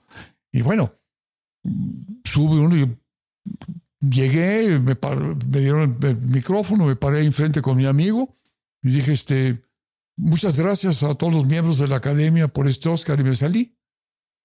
Entonces toda la gente dijo, perdiste la única oportunidad en tu vida hablarle a 200 millones de gente. bueno, me llegaban cartas y toda clase de cosas. entonces pasamos y de ahí cuando sale uno del Oscar, entra uno en un salón enorme donde hay unos Oscars monumentales. Está, no sé, 100 gentes de la prensa y lo sientan uno en un banquito a preguntar qué ha hecho usted anteriormente en el cine, cuáles son sus proyectos futuros, y aquí no había historia. Yo no había hecho nada anteriormente no tenía ningún proyecto futuro, ni me acababa de ganar un Oscar, ¿no? Bueno, salimos, nos regresamos, y él había inscrito el documental, ahora ya no se puede, lo había inscrito en dos categorías. Y al poco tiempo viene la segunda categoría de cine documental y la volvemos a ganar. Entonces ganamos dos Oscars en una noche. Volvemos otra vez al cuarto de prensa y dice, no puede ser. ¿Ya te subiste a decir algo más? no, porque le di la palabra al inglés y el inglés dijo, mi amigo fue muy corto, yo también voy a ser muy corto. Y dijo dos tonterías y nos fuimos todos, ¿no? Bueno, es decir, pasamos al cuarto de prensa, no podían creer que volviéramos con un segundo Oscar y que no tuviéramos ni proyectos pasados ni futuros, no lo podían creer, pero bueno, así fue. De ahí nos fuimos a celebrar nos invitaron a casa de una fiesta en casa de Sammy Davis, nos fuimos a celebrar y este, llegué tardíamente al hotel, obviamente una, una noche de parranda, de alegría, y dije que no me pasaran llamadas ni nada en el hotel y me acosté a dormir. Y cuando desperté tardíamente en la mañana, bueno, por abajo de la puerta no cabían los mensajes, este, en fin, etcétera. Y ya cuando agarré el teléfono, señor Arango, aquí la televisión de México lleva tres horas esperando para entrevistarlo. Y yo de repente dije, ¿y ahora? De repente sentirte eh, aterrado, digo públicamente aterrado, ¿no? Empecé a decir recados, la familia me llamaba, no, no había contestado ni el teléfono ni a mi familia, ¿no? Total, eh, anécdota, sube la televisión, voy a comer con esta persona la semana que viene, somos muy buenos amigos, sube la televisión y ¿quién me viene a entrevistar? Silvia Lemus, la esposa de Carlos Fuentes. Era, eh, había mandado Televisa a cubrir los Óscares. Era muy joven, estamos hablando de 1971, creo que fue el Oscar, 71, 72. Entonces Silvia Lemus viene, me entrevista, que lo estoy, y me entra tal pánico escénico que decido que no voy a regresar a México. No, de verdad, porque me dicen, no tienes idea de lo que va a ser el recibimiento, todo el mundo te quiere dar cenas, todo el mundo quiere hacer cosas. Yo dije, pues no regreso. Entonces este, me tardé como un mes en regresar, porque básicamente decía, pues, yo no quiero todo esto, o sea, yo estoy encantado de haber recibido el Oscar, pero yo no sabía el enredo en el que me estoy metiendo. Y bueno, tuvo consecuencias afortunadamente positivas, no, no hubo nada negativo. Y así me inicié, eh, no en el cine, me inicié en, y luego he hecho varios documentales nuevamente por la pasión de un tema, no por el cine. Y justo esa es mi pregunta. Con este remojón, vamos a decirle, con este recibimiento en el mundo del cine, ¿no te hizo pensar, oye, igual este es lo mío, ahora voy a ir por una película? ¿Por qué quedarte? Tal vez la, la manera en la que lo estoy preguntando no es la correcta, pero ¿por qué quedarte en lo que amabas y no tomar tal vez una puerta que pudo haber sido una puerta falsa? Nuevamente, tus preguntas este, me, hacen, me hacen pensar, mira, eh, claro, la gente me, decretó por así eh, instantáneamente experto arqueólogo en monumentos prehispánicos y cineasta, ¿no? Y yo sufría enormemente porque no sabía nada de cine y no sabía nada de los monumentos prehispánicos, o muy poco, ¿no? Para, para que me preguntaran a mí. Entonces hablaban de repente, no, pues pregúntale a Manuel Arango de eso porque está aquí y eres el que sabe. Yo decía, pero ¿sabe qué? Si no sé nada, ¿no? Entonces me incomodaba realmente que me dieran un crédito que yo no tenía realmente, ¿no? El síndrome del impostor también. Pues, pues sí, pues sí, también. Entonces, ahora, la segunda pregunta, ¿por qué no continué por esa ruta? Sí continué por esa ruta, pero ¿por qué nada más me interesó el cine documental? Primero, porque ah, dentro de, de lo razonable es verídico, es auténtico, o sea, tú documentas una realidad. O sea, no es un documental para, para llenarlo de mentiras, ¿no? Y a mí me gustaba documentar las verdades. Este, estuve tentado a hacer una película sobre un tema que muy importante en, también en la historia que se llama Clipperton. Bueno, eh, es otra historia muy larga, pero fascinante. Y dije, caray, y en alguna ocasión hablé brevemente con Salma Hayek para coproducir conjuntamente la película de Clipperton. Y este, por varias razones no se hizo, pero una de las razones que no se hizo es que cuando tú vas a hacer cine comercial, tienes que tomarte una serie de libertades para que la taquilla funcione. Y entonces le metes, como decíamos, oye, aquí hay este, violencia, hay sexo, hay esto, hay lo... no hay, pues eso no lo va a ver nadie, ¿no? Y yo no quería una historia tan apasionante como Clipperton, meterla en el cine comercial con algunas que otras cosas que no son estrictamente... Eh, pero entonces sí, no, mejor, mejor no. Y bueno, no se hizo la película de Clipperton, pero sí hizo un documental de Clipperton, que está en, creo que está en YouTube, y, este, y es un buen documento eh, sobre Clipperton, eh, que es una historia, y, hice un libro sobre Clipperton, eh, había varios historiadores que habían escrito la historia de Clipperton, pero nunca le había hecho un historiador mexicano, nunca. Y la primera historia hecha por un mexicano historiador se publicó hace apenas este, seis meses o un año con la Universidad Iberoamericana y la fundación mía. Eh, por, por, cierto, se los voy a obsequiar. Entonces, es decir, ahí fue el intento del cine comercial y darme cuenta que yo no quiero realmente inventar historias, ¿no? Que para inventar historias y que tengan éxito, tienes que, tienes que estar dispuesto a hacer muchas cosas que yo no estaba dispuesto a hacer. No estaba dispuesto. Entonces me quedé con el cine documental. Tengo un par de preguntas más sobre este tema. La primera, ¿dónde guardas tu Oscar? Fíjate, la primera. Hasta hace poco, hasta hace, ante, a ver, ¿no? tristemente, desde que falleciera mi esposa María Teresa, este, un Oscar estaba aquí en mi oficina y el otro Oscar estaba en la casa, en nuestra, nuestra biblioteca. Al fallecer ella, este, un Oscar se fue con mi hija Paula y el otro Oscar se lo pasé a mi hija Manuela. Entonces, cada una de ellas tiene un Oscar. Y la segunda, que creo que amarra un poco a, a tus dos años que dices medio descarrilados de la buena vida. Porque muchas veces creemos que eso es tiempo desperdiciado, cuando, y tal vez estoy asumiendo, muchas de estas conexiones de las que hablas en Europa, en Los Ángeles, se hicieron justo en esos años. Cuéntame del valor que encuentras. ¿Cómo, ¿Cómo desarrollas este network tan poderoso que te abre las puertas a tantas avenidas diferentes de tu vida? Fíjate que yo creo que una cosa que, que, enriquece mi vida es la diversidad de personas precisamente con las que me contacto.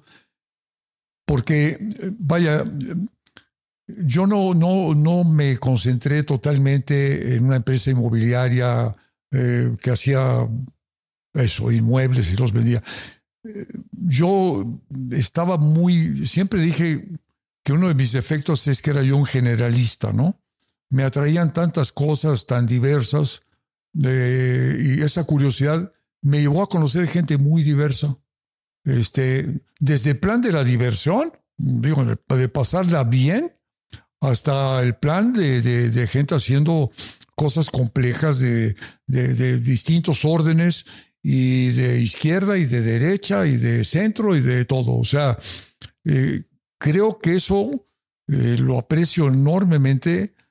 Cuánto fue suerte o cuánto fue por distintas razones haber conocido eh, personas creativas, diversas, este, y tengo, mira, eh, intenté, dije, voy a dejarles a mis, un poco lo que estoy haciendo contigo, dejarles a mis hijas y a mis nietas ah, un libro de algo, pero ¿cómo que un libro de qué? La capacidad de escribir un libro es muy difícil. Entonces me puse a grabar anécdotas. Dije, les voy a dejar anécdotas, a lo mejor sí lo puedo hacer. Entonces grababa yo una anécdota. ¿Audio o video? Audio. Grababa yo una anécdota, se lo pasaba a mi secretaria en aquella época, y luego ya fue evolucionando los anécdotas, ya, ahorita voy en el 67, creo. Entonces le dijo a alguien, hombre, eso lo, lo mandas, lo conectas a la computadora y te sale bastante bien y luego lo limpias. Bueno, todo se aceleró el proceso. Entonces llevo grabados como 68 anécdotas. Te voy a decir uno, dos o tres de, de los que recuerdo que impresionan a la gente. Yo conocí al señor que tiró la bomba atómica en Hiroshima, ¿no? ¿Cómo conociste a esa persona, no? Se llamaba Paul Tibbets y lo conocí. ¿Por qué conocí a Paul Tibbets? Porque yo quería hacer eh, un negocio, nuevamente la aviación, de empezar a traer carga, eh, como Federal Express, todas estas compañías, a México. Eh, a veces me adelantaba yo a los tiempos. Entonces me dijeron, pues mira, hay esta compañía en tal lugar y ellos tienen aviones, a lo mejor a ellos les interesa. Pues el director general de esa compañía era Paul Tibbets. Yo no lo sabía, ¿no? Este, pero me gustaba la aviación y, sí sabía que alguien... Total, hablando con Paul Tibbets, eh, ya sobre el tema de lo que queríamos hacer, me dijo, este, Manuel, mañana no te puedo atender porque mañana es el aniversario de cuando se tiró la bomba atómica y todos los años en el aniversario me vienen a ver a mí para ver si ya me suicidé, si soy alcohólico o si ya me internaron en algún lugar. Y todos los años lo recibo y, se van decepcionados porque sigo aquí muy tranquilo manejando el negocio. ¿Te dijo algo de cómo se sentía? No quise yo en ese momento, no éramos amigos, ¿me entiendes? Era, yo lo acabo de conocer, pero él me dijo espontáneamente, ¿tú sabes cómo se llamaba el avión que yo tripulé, que yo, él iba al mando del avión? ¿Sabes cómo se llama el avión? Le digo, sí. este, Enola Gay. Ah, bueno, pues mira, hay gente que ni lo sabe. ¿Y tú sabes quién es Enola Gay? Le dije, no, pues sí, no sé. Es mi mamá. Con eso me dijo mucho. O sea, él pintó el nombre de su mamá en el avión. O sea, él sí sabía que iba a bombardear, él sabía que iba a una misión delicada. La bomba atómica, yo cuando, en mi ignorancia yo pensaba que era una cosa chiquita, ¿no? Era una cosa enorme. Y tenían instrucciones ellos de ir, llegar a donde tenían que hacer, descargar la bomba, hacer un 180, no ver para atrás, ponerse unos lentes. Yo hice lo que yo tenía y me tocaba hacer. Me escogieron a mí para una misión importante y la cumplí. Después ves la devastación de la bomba atómica. Entonces, eh, lo que sí te puedo decir, no era alcohólico, eh, no se había suicidado y no estaba loco. Dicen que otros miembros de la tripulación sí cuentan, pero pues eso ya son historias. Bueno, por ejemplo, es una anécdota, Paul Tibbets. Otra anécdota que con esa termino, pero de esas tengo varias grabadas, muy, muy diversas. En una ocasión, este, ay, cara, el, hombre de CNN. En una, en una ocasión, hablando en una organización que yo estaba, por siempre me interesó el medio ambiente, nos habían metido en un consejo eh, consejo asesor extranjero de esta organización muy importante. Me tocó estar sentado al lado de él. Y entonces, este, ¿de dónde eres? Pues yo soy de México. Bueno, era un personaje ya increíble, ¿no? Era el, fundador de CNN. El fundador de CNN. Y, este, y en aquel momento el dueño, propiamente dicho. Y este, eh, pues, platicaba, tú eres de México, pues yo, yo, ya, ya sabes que quería hablar español, no hablaba nada. Y este, pero me contó porque estábamos al lado, dice, pues fíjate que voy a ir a, Rusia, este, voy invitado por el nuevo presidente, ahorita, ahorita se van a dar cuenta de la fecha, por el nuevo presidente que va a tomar el, me invitó y voy a ir a Rusia a la toma de posición. Me, pareció muy normal que, que, lo invitaran por ser quien era. Muy bien, está bien, qué bien. Pero te voy a contar, fíjate qué curioso, mira, yo hace, la primera vez que estuve en Rusia fue en tal año y entonces yo llegué a Rusia y yo, es decir, dije, si, si ustedes me van a poner restricciones de que no puedo ver esto y no puedo, no voy. Me dijeron, usted puede venir y no va a haber restricciones para usted. Y fui. Y me pusieron este hombre que me llevaba a todos lados y estaba a mi servicio y me decía, usted dígame a quién quiere ver y yo me comunico y yo consigo. Entonces yo le decía, tal lugar, ya está hecha la cita. Y él manejaba el coche, él me llevaba, él hacía las citas. Yo ya llevaba varios días y un le dije, oye, ¿usted cuándo descansa? Porque pues aquí no hay turno. Yo descanso cuando usted se vaya, señor. No, no, no, vamos a hacer una cosa. Tómese el día mañana, por favor, si me quiere ayudar, no me mande a descansar. Yo descanso el día que usted se vaya. Bueno, total, este señor anduvo conmigo, todas las puertas se abrieron, la pasé muy bien, recorrí todo. Y este señor que me conducía, ese señor que me invita a la toma de posesión, era Putin. O sea, él me cuenta la historia de cuando él visitó Rusia, el que le habían puesto, que lo llevaba a todos lados, les conseguía las citas, manejaba el automóvil, era Putin. Dice, ahora me invita a la toma de posesión como presidente. Digo, es una anécdota maravillosa y contado personalmente por él, o sea, no hay nada, inventado, ¿no? Entonces, este, bueno, pues de esas, de esas hay, hay, varias veces, este, quizá una más que rápidamente, que es muy mexicana y muy bonita. Eh, una persona que trabajó con nosotros en la primera tienda horrera. Teníamos estas personas que se hacían pasar por compradores, pero estaban vigilando que la gente no robara. Y una era una mujer eh, viuda que siempre andaba de negro y, este, y la queríamos mucho, era una mujer muy respetuosa de todo. Y bueno, ya después de que se retiró, periódicamente cada año me venía a ver a mí, me traía miel de Cuautla, no sé qué, y se acordaba de aquellos años y una, una gran mujer. Y un día vino y me dijo, señor Arango, ahora sí logro lo que soñé con mi vida. Mis hijos les ha ido bien, me compraron un boleto, me voy a Roma y voy a estar, y voy a ver al Papa en el Vaticano. Ah, pues qué bueno, qué gusto me da. En fin, yo me la imaginé a la señora pues allá en la plaza del Vaticano viendo al Papa, ¿verdad? Pues ya, bueno, pues, ya le contaré mi regreso, pero yo, ahora sí soy feliz, imagínese ir a ver al Papa. Yo decía, pues pobre mujer, todo el mundo quiere ver al Papa, pero pues, no sé si llevará binoculares o qué. Bueno, regresa, que ya regresó, este, que quiere venirlo a ver y, este, y darle las gracias y que es la mujer más feliz porque vio al Papa. Dijo, pues otra vez llegó la señora con su tarrito de miel. Señora Arango, ahora sí ya me puedo morir. Vi al Papa. Oh, qué bueno, qué, cuénteme cómo estuvo. Pues le voy a contar. Eh, tuvimos y no sé qué, y luego teníamos un guía y fuimos en el grupo y fuimos a una capilla y de repente el guía nos dijo, en esta capilla todas las mañanas viene, a, este, al amanecer viene el Papa a rezar.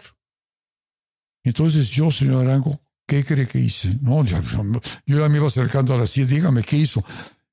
Pues vi que la gente se iba saliendo y yo me fui quedando y no se dieron cuenta que yo me había quedado y se cerraron las puertas y me quedé adentro en la capilla.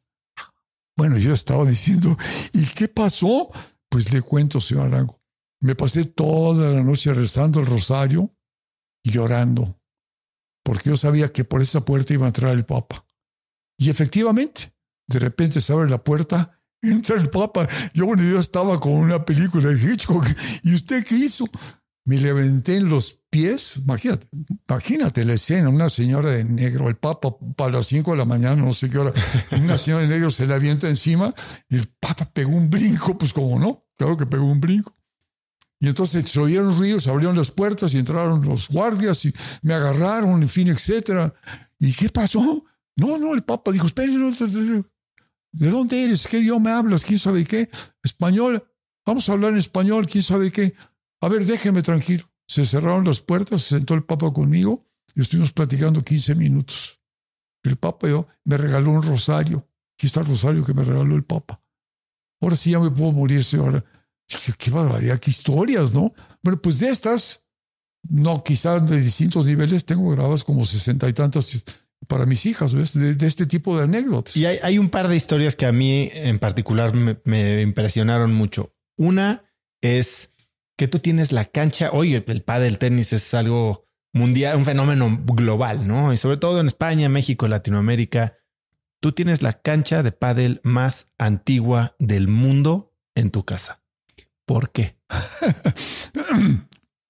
es una historia, bueno, todas son muy simpáticas, pero en Acapulco, este, pues íbamos muchos y un día llegó el, príncipe Alfonso Geloe, que fue la persona que inició el Marbella Club, en, el famoso Marbella Club en, España. Era amigo mío, llegó a Acapulco y, este, y, un día estando sentados ahí en la piscina de la casa de los amigos Corcuera, Enrique y Viviana Corcuera, él dijo, hombre, acabo de venir de Estados Unidos y están jugando un juego de paddle tenis muy simpático, quién sabe qué, ¿por qué no hacen ustedes una cancha aquí? dijo Alfonso. Y ya nos empezó a explicar en qué consistía el juego. Y este, total, entonces los Corcuera midieron y bueno, sí cabía la cancha, pero una de las paredes era el dormitorio de ellos y no la podían tirar. Entonces dijeron, pues vamos a hacerla y ponemos una pared del otro lado. El paddle tenis original no tiene paredes. Es una cancha pequeña, eh, tipo de tenis, donde se juega el original con una pelota muy suave, esponjosa, y con unas raquetas duras, con, muy pesadas, para pegarle fuerte y que la pelota... Pero ese es el original. Por razones lo fuimos tropicalizando, entonces sin querer fuimos inventando el paddle tenis. Entonces esa cancha donde jugamos algunos años era dos paredes, porque pues, para compensar, y el resto era alambrado. Y había bugambilias, y había una cantidad de reglas que si pegan la bugambilia no vale, y si, en fin. Pero ahí fue empezar. Vinieron inclusive jugadores, venían a Acapulco por otras razones, jugadores de, que habían jugado en Wimbledon, de Santana, el famoso jugador español. Y bueno, encontraban el juego divertidísimo. Entonces íbamos ahí y venían gentes de Europa y todo, y el palo tenis, y tomaban medidas, voy a hacer una cancha en Europa, qué divertido es esto. Esa fue la primera cancha de paddle tenis y evolucionó, como les estoy diciendo. Cuando nosotros hicimos la casa nuestra en Acapulco, decidimos hacer la cancha de paddle tenis también. Viendo defectos de aquellas, cómo se puede ver un juego en un lugar donde hay puro alambrado y bucambilias y la gente está ahí adentro metida, ¿no? Entonces el arquitecto de que diseñó la casa nuestra que, es, un, es un hombre que revolucionó la arquitectura mexicana porque hizo las primeras casas con techos de palapa, que así es la nuestra de Acapulco, hasta que se acaba de llevar la palapa Otis, pero la vamos a rehacer. Entonces era la primera casa con techo de palapa todo, y le dijeron, soy Marco, mira, queremos hacer este juego, pero queremos que el público lo pueda ver. O sea, ¿cómo, ¿qué se te ocurre a ti como arquitecto que el principio del juego sea el mismo, pero que el público lo pueda ver? Y entonces ahí surgieron las paredes laterales, pero se iban rebajando las paredes laterales, se iban rebajando al centro para que en el centro hubiera, la gente pudiera ver el juego. Entonces fue la segunda cancha de tenis con paredes únicas, porque ya... Entonces de ahí se empezaron a hacer canchas de tenis igual a la nuestra. Y luego ya vinieron los europeos y decidieron llevarse el juego a España y a Europa y luego entraron los argentinos y todo esto fue evolucionando. Claro, para poderlo llevar a la televisión, pues tienes que poder ver el juego. Entonces ya son las paredes de acrílico y el juego que ahora estamos viendo. Entonces la, cancha, la primera cancha, se demolió la, la, cancha, se vendió la casa. Entonces la, la, segunda, que es la nuestra, pues es la más vieja del mundo, porque es la que sí. Como ya no jugamos, la pintamos de color Frida Kahlo con morado se ve preciosa, por ahí tenemos fotografías, y, este, y esta es la historia de la, del paro tenis, ¿no? Cómo evolucionó. Qué pena que un deporte que se creó en México, este, y los mejores jugadores hoy en día son argentinos y españoles, ¿no?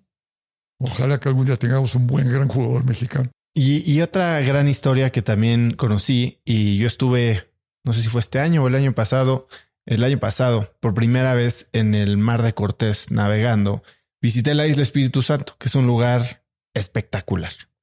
Una riqueza natural increíble, unos escenarios naturales de, fantasía.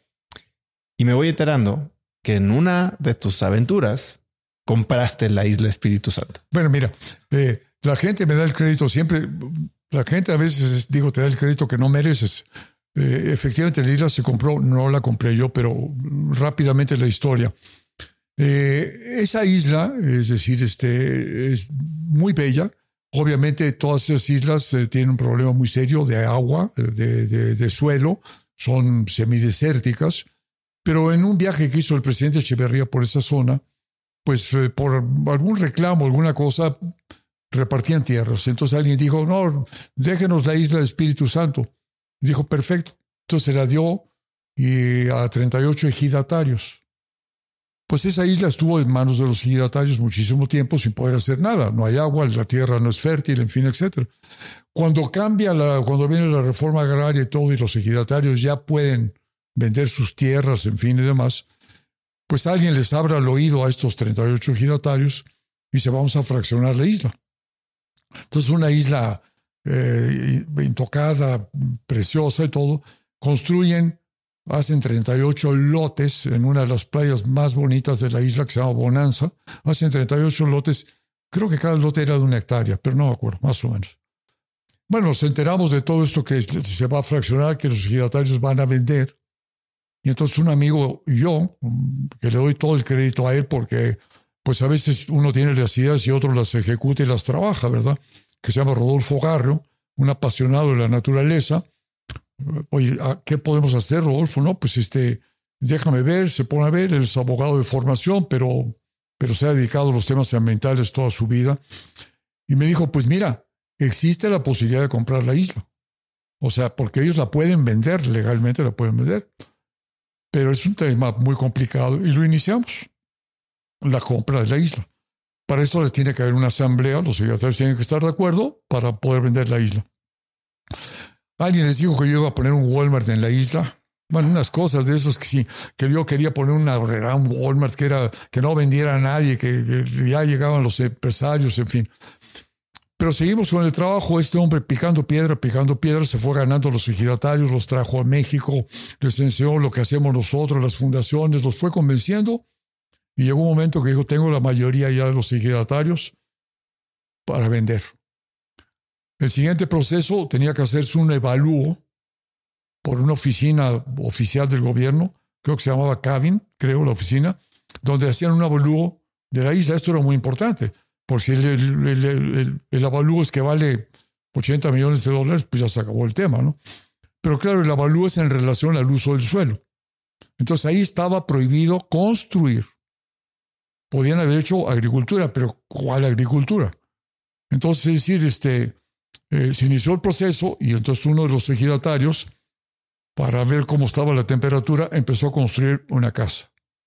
La secretaria en aquel tiempo de Medio Ambiente era Julia Carabias, y le dijimos, oye, la, ley dice que no se puede construir en la isla, ya están construyendo se derribó la casa, incipiente no la casa, pero se derribó y ya quedó probado que no se podía construir. Entonces ya el avalúo era más importante.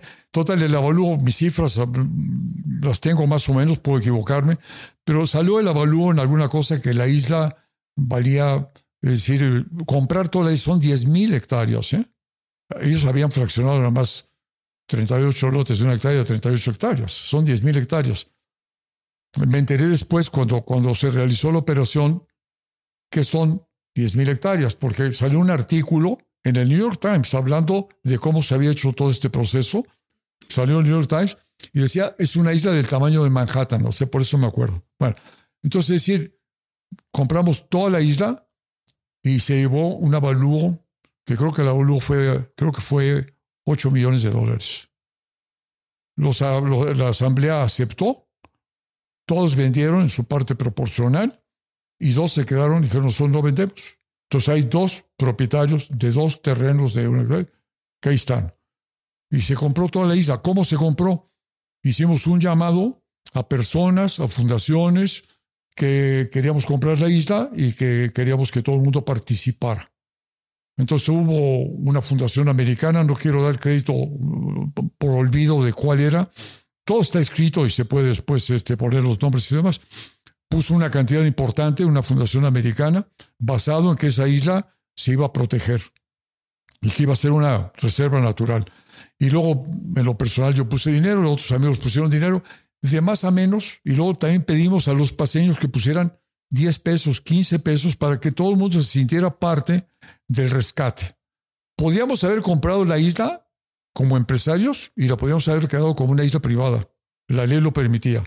Nada más que dijimos, bueno, decir que se compró una isla para que unos empresarios se queden beneficiados de ello, la compramos y la donamos al gobierno con candados de que nunca se podrá construir ni hacer nada en esa isla. Entonces, se les pagó a los ejidatarios, era la época del presidente Fox, eh, se entregó el cheque, en el momento estuvo ahí el presidente Fox, se entregó el cheque a los ejidatarios, se cambió el título de propiedad, entró a una propiedad y nosotros cedimos todos los derechos al gobierno. Entonces decía el New York Times la historia que era muy raro que unos, un grupo privado comprara la isla para cederla al gobierno, ¿no? Es una historia muy bonita. Se me da el crédito, no.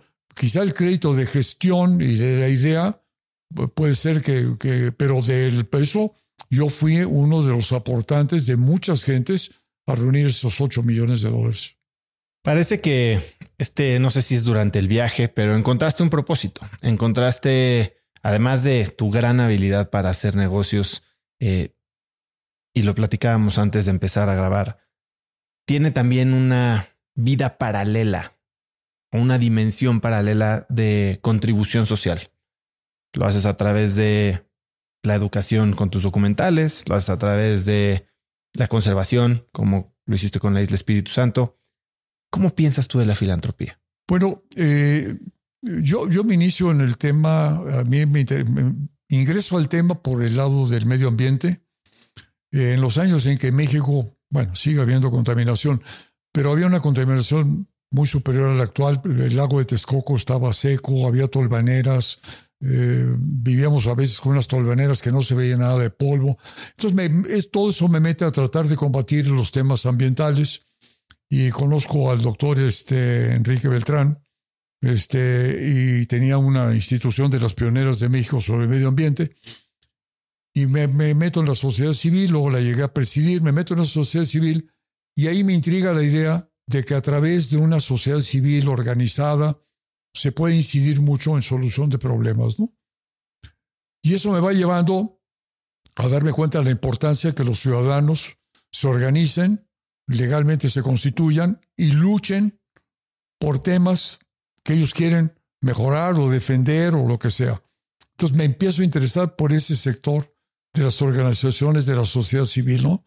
Sector no lucrativo, sector voluntario, eh, tiene muchos nombres, pero es decir, es hacer tareas sin fines de lucro, de beneficio en alguna forma eh, para, para otras personas. ¿no? Me intriga el sector, entonces ahí es donde eh, fundo el Centro Mexicano para la Filantropía, que no es otra cosa más que promover precisamente que mucha gente aporte su talento, su tiempo, su trabajo, lo aporte a causas nobles eh, y demás. Entonces, todo eso, es decir, crece. Hoy en día, pues las asociaciones civiles están en todos los campos, derechos, eh, eh, violencia, este, digo, no hay campo que no cubran las organizaciones de la sociedad civil, ¿no? Y, sí inciden mucho en la solución de los problemas, aportando, como digo, tiempo, talento y recursos. ¿no? Entonces, ese espíritu de, de, de, ese sector, de promoverlo, lo traigo al grupo nuestro y digo, aquí vamos a trabajar todos en dos áreas. Vamos a trabajar en negocios que reditúen eh, dividendos para poder hacer otras tareas que no los reditúen. Entonces, en el grupo aquí, todos tienen la mentalidad empresarial pero también qué otras cosas podemos hacer.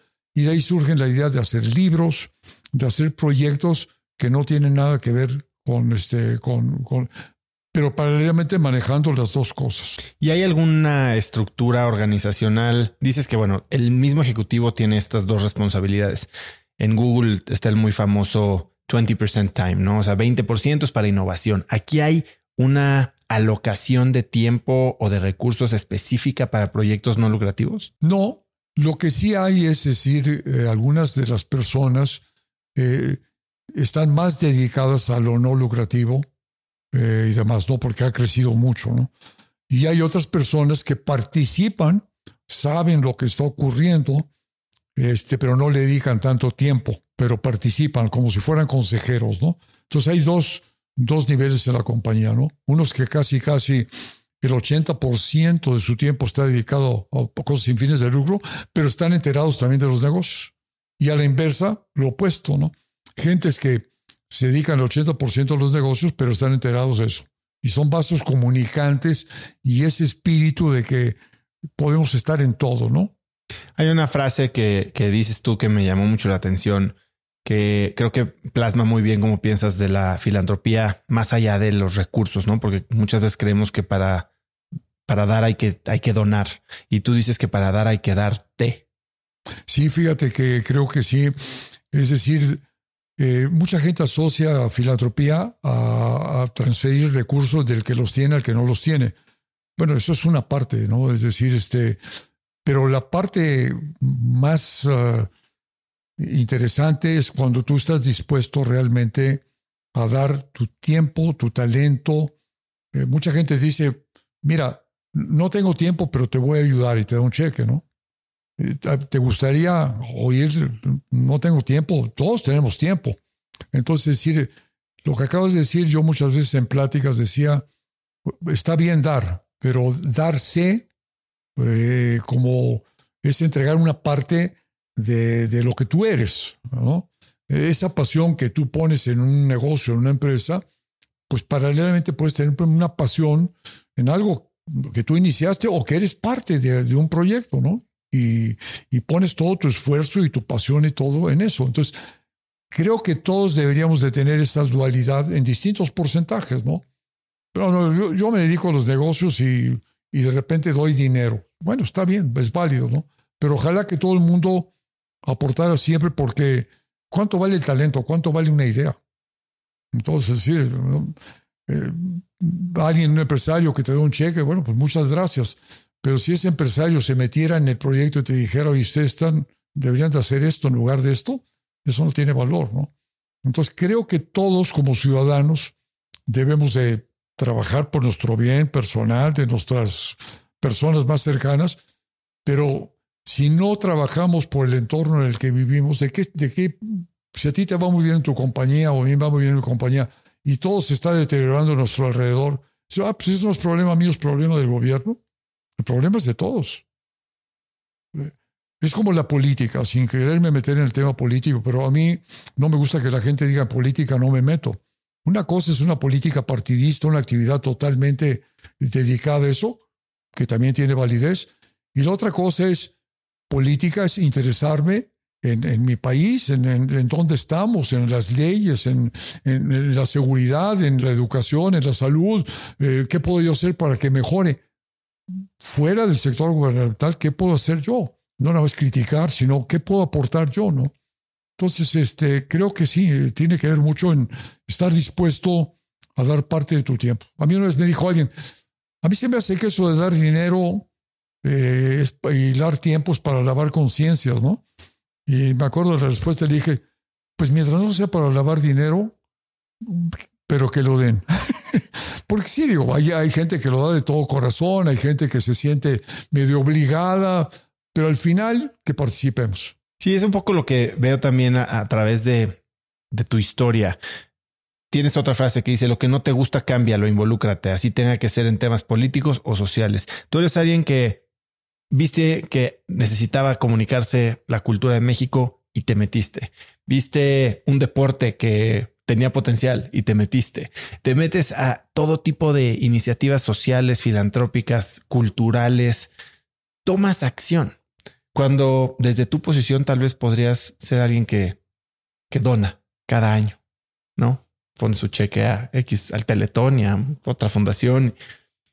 ¿Cómo decides en qué involucrarte cuando seguramente siendo alguien tan conocido por su vocación filantrópica, seguramente te llegan muchísimas solicitudes de ayuda. Pues sí, a través de esas solicitudes de ayuda pueden ser solicitudes económicas, pero también mucha gente te trae proyectos. O sea, mucha gente cuando sabes que estás abierto a, a ayudar, a escuchar, te trae proyectos. Hay gente que dice, no, no, ni, ni lo voy a ver porque no recibe gente, ¿no? Entonces, en mi caso, pues yo estoy o he estado abierto a escuchar muchas cosas y, bueno, hay cosas que no puedes hacer nada o no puedes saber a todo el mundo, pero también te llegan ideas muy buenas. Entonces, de repente alguien te da la idea de un libro y, tiene hasta el material y tiene todo, y nada más le faltan los recursos. O sea, a veces no tienes que, que, que decirle cómo tiene que hacerlo. Hay veces que es una combinación de cosas. Entonces, el, que te traigan, hazte de cuenta a ti como empresario, que tú estés en tu oficina y te digan que hay gente que te quiere traer ideas. Y tú dices, bueno, pues a quién recibo y a quién no. a mí no me traigan ideas, yo no quiero. Cuidado, ¿no? Cerrarse completamente a que aquí todo se cocina, aquí no hay nada. Estar abierto a ver qué, qué, qué te llega de afuera. Hay gente que tiene una trayectoria muy grande tratando de hacer algún proyecto, un libro, un documental, este, una y no lo ha podido hacer. Y de repente dices tú, ¿y, qué necesitas? Pues, y luego cuando, cuando ves el proyecto realizado, pues la satisfacción de cualquier cosa que, que tú persigas y que tenga éxito es una gran satisfacción, ¿no? Una gran satisfacción. Más allá de lo moral, de hay que ayudar, porque la gente, sí, digo, está bien, pero también se vuelve una pasión, como los negocios, ¿no?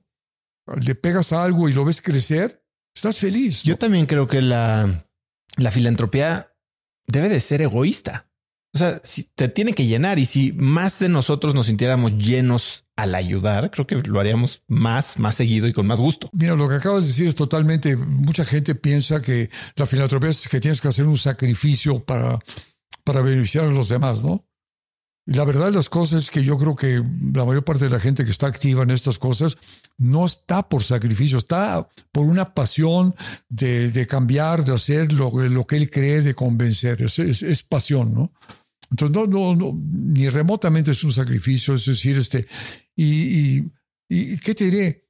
Cada cosa que logras, es decir, por ejemplo, a mí que me hayas preguntado el Centinelas del Silencio, que tiene más de 50 años, pues ¿cómo no te va a dejar contento, no, no de vanidad, ¿no?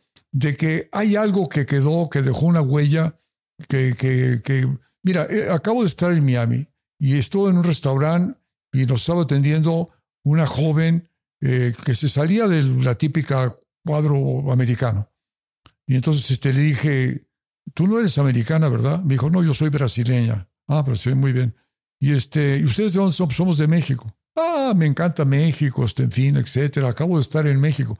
Como era joven y atractiva, yo dije, pues seguramente va a decir que Cancún y que no sé qué, que la, la playa. Ah, ¿y dónde estuviste? No, pues me fui a ver Chichen Itza y me fui a ver. Bueno, ¿y qué más fuiste? No, nada más eso, pero bueno, vengo feliz, qué cosa más impresionante. Bueno, me lo está contando a mí. Y entonces le dije, oh, pues mira, como veo que realmente es raro lo que tu perfil, busca en YouTube Centinelas del Silencio y este, ahí es un documental que dice, ya tiene muchos años y pues, mucho de lo que viste lo vas a ver ahí. A ver, seguido tomó notas, Centinelas del Silencio, todo. Volvimos a los cinco días y, este, y no estaba ella. Pero de repente llegó, era su turno y vino corriendo. Dice, qué maravilla, bueno, qué cosa más fantástica, qué orgullosa me siento, le puedo dar la mano, ¿me entiendes? Luego trajo su amiga, dice la amiga, yo ya me voy a ir porque ya me dijo, yo también quiero, y me invitó a ver el documental. 52 años después, una brasileña en Miami. Pues, ¿cuál fue el sacrificio de eso? Cero, pasión, ¿no? Ahora, fracasos, los tengo, muchos, ¿eh? Pero muchos. Pero pues nadie te dice, a ver, cuéntame tus fracasos. Qué bueno que no me has platicado de eso. Pero tengo abajo del colchón muchos, ¿me entiendes? Es decir, de, de proyectos que fueron un desastre, ¿no? Y no funcionaron. Pero pues es decir, a veces el crédito que te dan, pues, pues porque sale todo lo que más o menos ha tenido éxito, pero, pero es muy difícil no tener fracasos. Y hablando de fracasos, ¿hay alguno que te haya dejado una lección sumamente valiosa que tal vez se convirtió en un éxito posterior? Tu fracaso favorito, por decirle así. Pues mira, el fracaso favorito realmente es cuando tú eh, te pones una meta de que crees que vas a lograr determinada cosa y, y no, no alcanzaste ni el 10%, eh, no necesariamente de un proyecto concreto, pero lo que yo hubiera querido ver de la filantropía ah, ha crecido mucho, pero ¿qué te diré de lo que yo hubiera pensado? Mi meta a lo mejor, a lo mejor estamos en el 30% de lo que yo pensé que podía pasar.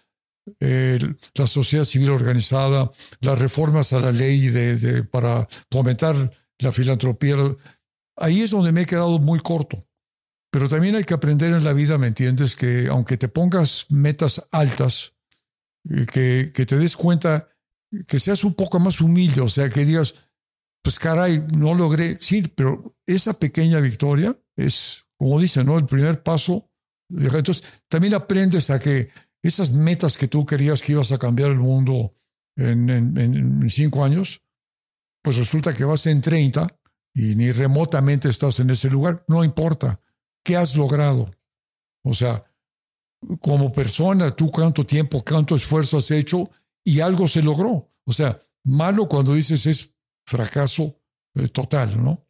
Y esas son algunas compañías que empecé eh, que no funcionaron y que las cerramos tempranamente y perdimos algo de dinero, pero sin pena ni gloria, ¿no? Dices que uno de los secretos, y lo platicaba hace poco con un doctor especialista y que lleva estudiando a los centenarios alrededor del mundo ya por décadas, y decía que una de las cosas que, que hacía o que veía que se compartían entre los centenarios es que mantenían esa curiosidad, que incluso veía que cuando la gente se retiraba y dejaba de estar estimulada eh, intelectualmente, se venía para abajo en salud.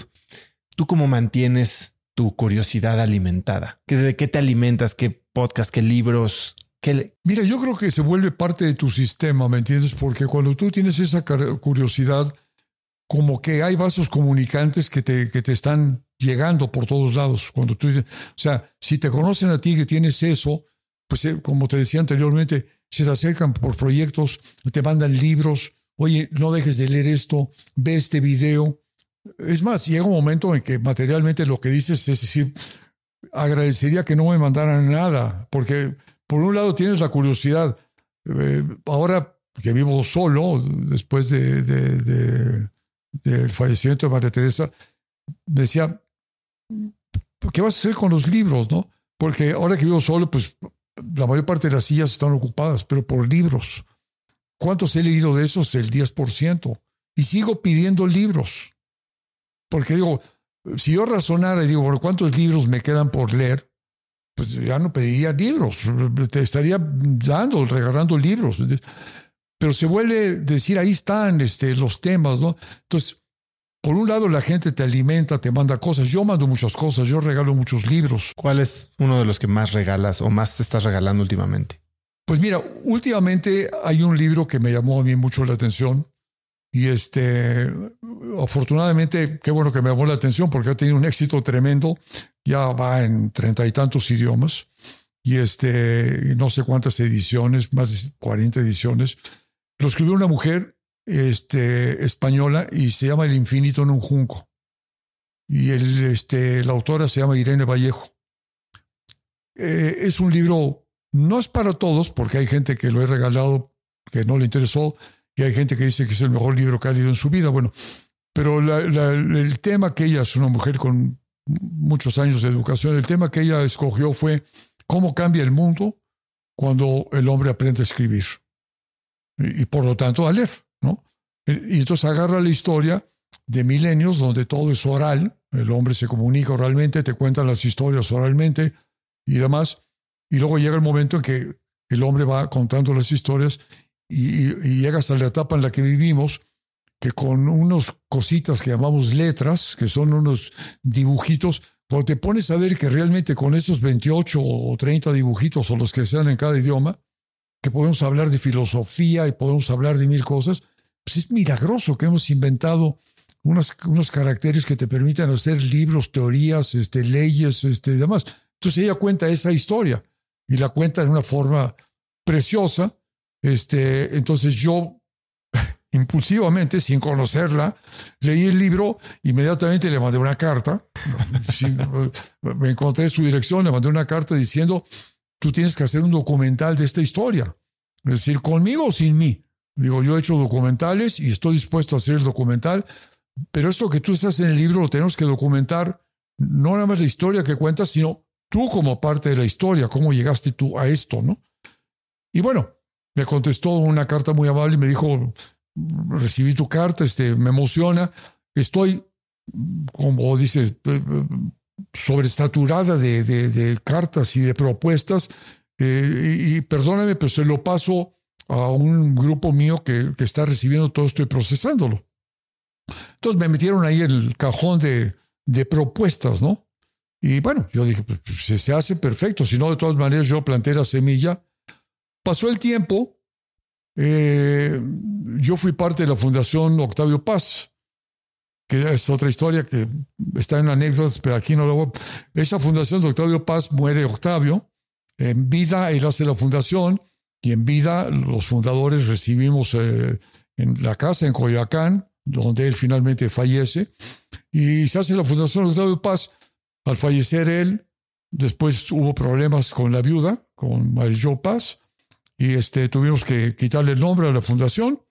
Eh, qué pena, eh, ahorita podemos el nombre, eh, le quitamos el nombre, se convirtió en la Fundación para las Letras Mexicanas y existe, la preside el secretario de Educación este, Miguel Limón y hemos hecho cosas maravillosas en becar gente que quiere escribir. Ya vamos como en la, en la generación 20. Eh, con un proceso se, se, se inscriben gentes que quieren escribir.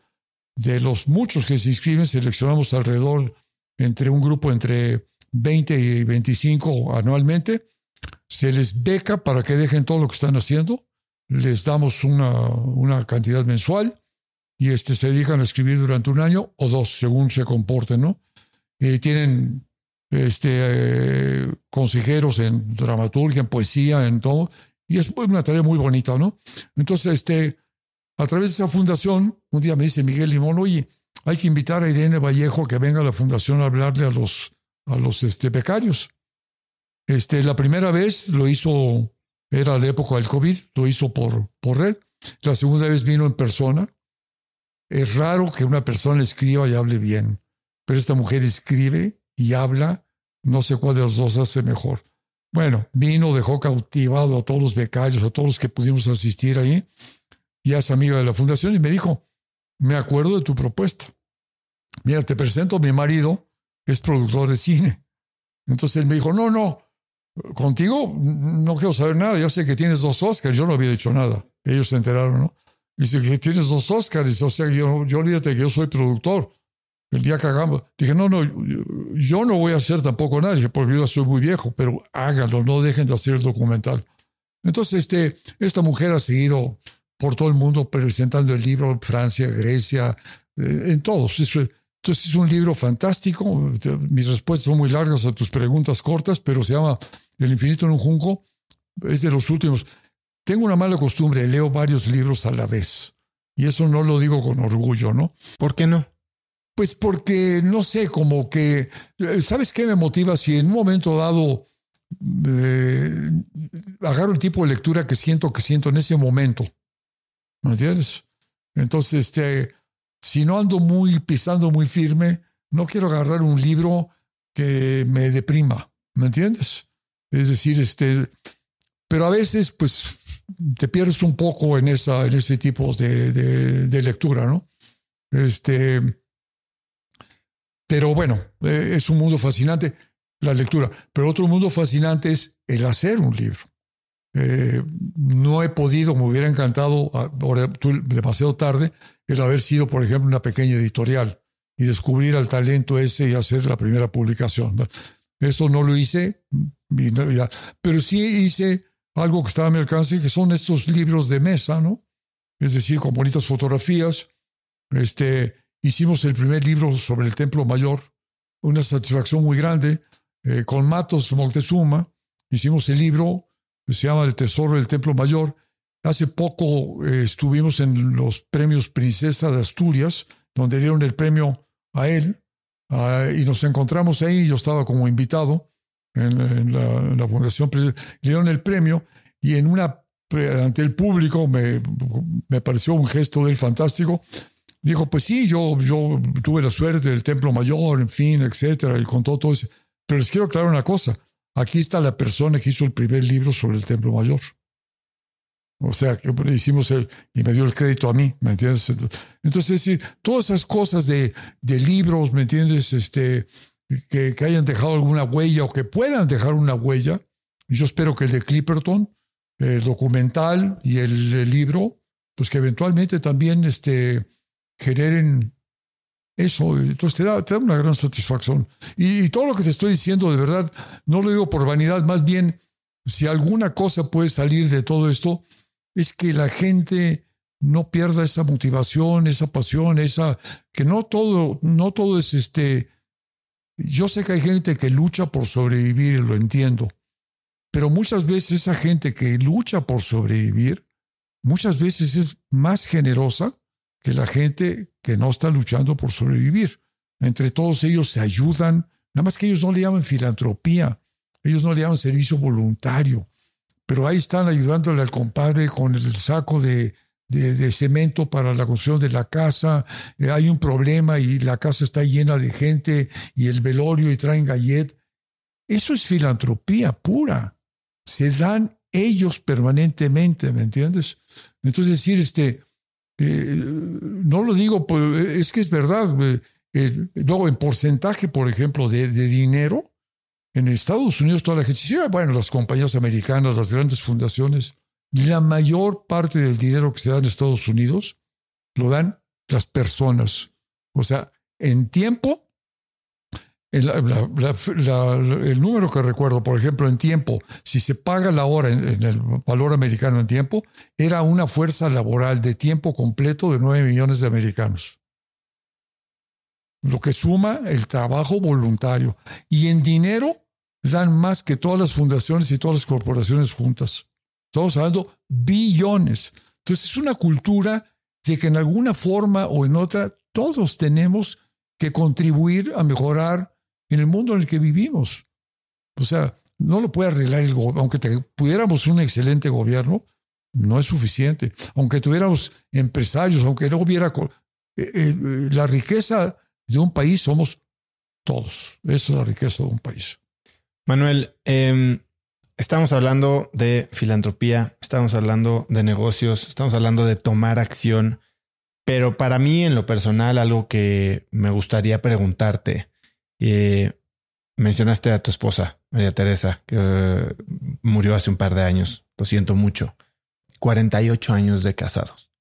Para un hombre con intereses tan variados, con un mundo tan abierto, ¿cómo construís una relación tan sólida de tanto tiempo? Ella en lo personal también se metió mucho eh, en este mundo, ¿me entiendes? Este, el origen de ella, ella nació en, Egipto, en el Cairo, eh, de padre belga y de madre egipcia. Y bueno, les tocó la revolución en su momento, ella era muy joven, creo que tenía 14 años, y salieron pues una especie de exilio, ¿no? Perdieron todas las propiedades y ella se fue con su familia a vivir a Nueva York, donde vivió eh, dos, tres años, y, este, y luego llegaron a México, que fue donde yo la conocí. Entonces ella eh, llega a México y, viniendo de, un país de una gran cultura, eh, descubre la cultura, la riqueza de la cultura de México.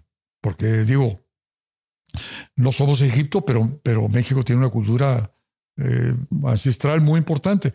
Entonces descubre eso y dentro de la cultura descubre lo que es la artesanía mexicana, que es de las más ricas del mundo. Eh, tiene mucho que ver con la diversidad natural que tenemos. México tiene eh, toda clase de materiales. Trabajamos madera, plata, cobre, barro. Digo, hay países donde está muy limitado. El país de ella está muy limitado. Egipto, por ejemplo, aquí. entonces descubre la riqueza de, de, su país y de verla de aquí y se empieza a apasionar por el tema de los artesanos y la artesanía. Y toda esa pasión nuevamente pues se puede haber quedado en leer mucho, comprar libros, este, ir a eventos sobre artesanía. Pero un poco con el mismo espíritu lo materializa. Y dice, esta, estas gentes ameritan tener un museo y por ahí está contado la historia de ella. Eh, con María Teresa Pomar se meten en el tema y bueno, está el Museo de Artes Populares, ¿no? Todos estos proyectos pues son son años de dedicación, no nada más de ella. Ella, ella detona eso y, como líder convoca a otras personas y, todos los proyectos es el conjunto de, de, muchas gentes, obviamente, ¿no? Nadie tiene la capacidad de hacer el proyecto solo. De todo lo que yo te he mencionado es el conjunto de, de personas. Entonces, se concentra en el Museo de Arte Popular y se vuelve su pasión y afortunadamente pues una pasión que deja una huella muy importante, no nada más de lo que hay en el museo, porque la pasión de ella era que el artesano no, no se perdiera. Entonces Carlos Fuentes le regaló una frase que decía, manos del pueblo, manos de Dios. Entonces ya lo que, se, por un lado, reunir esos tesoros, eh, de, le preguntaron una vez cuál era la diferencia entre arte popular y arte, y dijo, ya ninguna. Son artistas en distintas manifestaciones, algo así contestó ella. Entonces, decir, este, se vuelve su pasión y, lo, deja y lo hereda y ahí está. Y bueno, mis hijas han sido parte también de ello. Manuela, mi hija, hizo la tienda del museo en su momento, que tiene mucho éxito, eh, porque los artesanos, eh, el trabajo importante artesanal no se pagaba. Eh, entonces, bueno, como decía que si tú, Tú, yo, tú haces como que me pagas y yo hago como que trabajo, ¿no? Aquí un poco lo mismo. ¿Cómo quieres que haga algo bueno si resulta que no lo valora?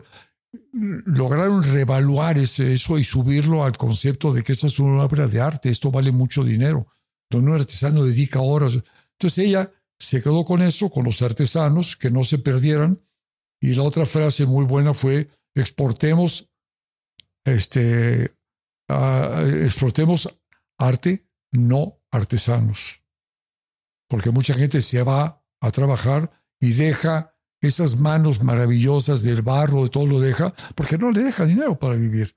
Y se va a Estados Unidos y gana más, ¿no? Entonces, lo, que entiendo es que una parte de la fórmula de mantenerse unidos tanto tiempo es compartir pasiones. Yo creo que sí, aunque, aunque puedan ser diferentes, digo, eh, yo creo que una persona que, que, es curiosa, que tiene pasión, en fin, Vamos a suponer que su pasión no hubiera sido por el arte, que hubiera sido por otra ruta, ¿no?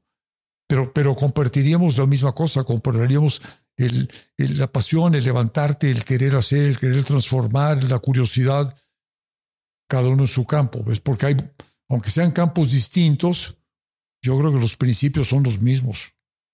campos distintos, pero los principios. Manuela después se fue a vivir a España, mi hija, pero cuando hizo la tienda, pues este, eh, el, ver que esa tienda bueno, llegó a tener sucursales o tiene sucursales, ¿no? Ahora mi hija Paula retoma lo de su mamá y se mete en el patronato del museo y próximamente en abril hacen un gran evento donde va a cantar Dona su tiempo nuevamente, Fernando de la Mora, nuestro gran tenor mexicano, y van a hacer un concierto para celebrar 25 años del centro eh, de, del, este, del Museo de Arte Popular. Nosotros estamos celebrando los 35 años del, Centro Mexicano para la Filantropía, en fin, o sea, tareas de muchos años que ahí están y que esperamos que sigan, porque estas tareas no se deben ir cuando se va la persona. Eh, sería, estas tareas es convertirlas en institución y las instituciones deben de sobrevivir. Cambiar las personas, pero la institución debe sobrevivir. Entonces, este, yo creo que eso sí, en alguna forma, ella estaba tan ocupada con sus cosas y yo con las mías, que teníamos poco tiempo para pelearnos. Encontrábamos también tiempo para eso, pero teníamos poco. Eso afortunadamente. Oye, Manuel, se nos empieza a acabar el tiempo. Tienes muchas cosas en el plato, en tu órbita. Hay fundaciones, negocios, edificios, eh, documentales, libros. ¿Cuál es el proyecto que más te emociona para los próximos 12 meses? Pues este. es muy buena tu pregunta. Bueno, el proyecto que más me interesaría, desde luego, es México. O sea, el proyecto que más me interesaría, porque los otros son, pues aunque son importantes, son minúsculos comparados con México como país, el proyecto de México como país. O sea, ¿qué, qué, qué heredamos hacia adelante a otras generaciones de un país que tiene todo para ser un gran país? Y no es, no es, no es, patriotismo falso ni nada. Yo creo que hay pocos países que tengan lo que tiene México y voy a enumerar algunas cosas. La primera que lo detectan los extranjeros muy rápidamente es la gente. Nosotros a veces los mexicanos nos quejamos que, que la indolencia, que no sé qué. No es cierto. Digo, la gente eh, trabaja entre los coches lloviendo, vendiendo cosas en el periférico, en fin. Es una, la gente en México, en todos los sentidos, su, su, parte humana, eh, su deseo de ayudar, de progresar, lo ves en pocos países. Y el extranjero lo detecta enseguida. Es decir, este, los que no están en esa ruta son una minoría. La mayoría, yo una vez escribí una, un artículo, y si quieres te lo puedo mandar, porque que se llamaba La mayoría silenciosa y decía, ¿qué es lo que hace este, que este gran país con sus idas y venidas y momentos malos, que siga adelante y todo? La gente que no sabemos de ella, la gente que todas las mañanas se levanta, va a trabajar, lleva a sus hijos a la escuela, se echa dos horas en el transporte de ida, dos de regreso, cocina, lava la ropa, atiende los temas de salud. Esa es la mayoría de la gente. Y de repente decimos, no, es que aquí todo por supuesto, hay crimen, hay cosas horrorosas, pero la mayoría de la gente es excepcional. Yo te diría que yo no conozco gente que tenga los valores, la, la, la, humanidad de, de, los mexicanos. Una. Eh, dos, pues el país, es decir, las costas, eh, la riqueza de las costas que tenemos en México, el Pacífico, el Golfo, el Caribe, eh, el Mar de Cortés, la, la, abundancia de pesca, en fin, los diferentes climas, la variedad de climas, es decir, este, desérticos, selváticos, este, bosques. Eh, eh, no, no quiero decir que todo es riqueza, pero quiero decir, tenemos una variedad, la ubicación geográfica, de, de ver hacia el Pacífico, y poder atraer toda la riqueza del Pacífico por el otro lado. Bueno, entonces, ¿qué es lo que necesitamos? Necesitamos mejores ciudadanos, y desde luego mejores gobiernos. Esto es lo que necesitamos. ¿Y qué hacen los mejores gobiernos? Mejores ciudadanos. Como decía alguien, no quien dijo la frase, es decir, este, eh, querer tener este, un buen país este, requiere, no, no se puede delegar en, este, en, un gobierno, ¿no? Se, se, tiene que ser parte de toda esa reforma, todos activamente, por el medio filantrópico, por el medio empresarial, por el medio político, pero con el deseo de crear un mejor entorno en el cual vivir todos y no marginarnos de que esta no es mi tarea, yo ya pagué mis impuestos y aquí termino, yo, me, yo lo mío y cada quien a lo suyo y, cosas de esas. Todos tenemos que mirar por México y hacer este país la grandeza que merece en todos los sentidos, y no cero demagogia, creencia real y verdadera, ¿no? Aunque yo muchas veces he sido crítico de muchas cosas, pero el conjunto, difícil encontrarse un país como este. Y para cerrar, Manuel, si pudieras escribir un mensaje en el cielo para que millones de personas lo vieran, ¿qué diría? Empatía, generosidad, autenticidad, trabajo, ser mejor persona, ser más bondadoso y más responsable eh, por el mundo que nos tocó vivir. Pues creo que lo estás viviendo. y agregaría algo, alegría. Alegría de vivir porque realmente de lo que yo te he contado, pues parece como que todo ha sido un gran esfuerzo de mi parte. Y la verdad de las cosas es que eh, mi vida ha sido muy afortunada y, a mis 87, casi 88 años, eh, el día se me hace corto. No sé si pierdo el tiempo, pero el día se me hace corto. Estoy lleno de sueños que sé que no puedo realizar pero a lo mejor puedo convencer a otros que realicen esos sueños y hasta el último momento, como dirían los tejanos, con las botas puestas. Manuel, qué increíble plática. La verdad es que me quedo con muchas ganas de seguir escuchando esas 68 y las demás que se te vayan ocurriendo. Eh, espero algún día las podamos compartir. Ya nos estaremos viendo. Eh, sé que eres muy activo en Twitter. ¿Dónde puede la gente seguirte, saber más de ti, enterarse de tus proyectos? Mira, yo, debo ser de los más viejos en Twitter, yo creo, no, me refiero de cuando entré, sino de edad. Pero este, yo, yo Twitter lo manejo, eh, te cuento por qué estoy en Twitter. Primero es un reto muy grande poder decir algo en, 140 caracteres, ¿no? Es decir, este, eh, la gente hoy día quiere todo rápido y veloz, ¿no? Yo lo uso realmente para hacer citas que me llaman la atención, o sea, re, retuitear citas de, que me llaman la atención. Algunos mensajes eh, son míos, algunos. Este, y, y también pescar, pescar ah, cosas que me puedan interesar, ¿no? Eh, no hemos hablado de esto, pero yo creo que por primera vez, o sea, cuando yo me inicié en, en muchas de estas tareas y queríamos llevar un mensaje, todo era ver cómo podíamos llegar al radio, a la televisión o a la prensa, ¿no?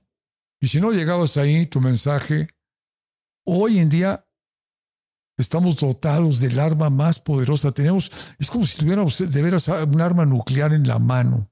El problema es que no sabemos qué hacer con esa arma nuclear en la mano, ¿no? El poder que tú o yo en este momento podamos tener una frase, subirla a Twitter, a Twitter y que, la, y que fuera lo suficientemente interesante para que llegara a un billón de gentes, porque puede llegar un millón de gente, puede llegar a más. El problema es que, ¿qué decimos, no?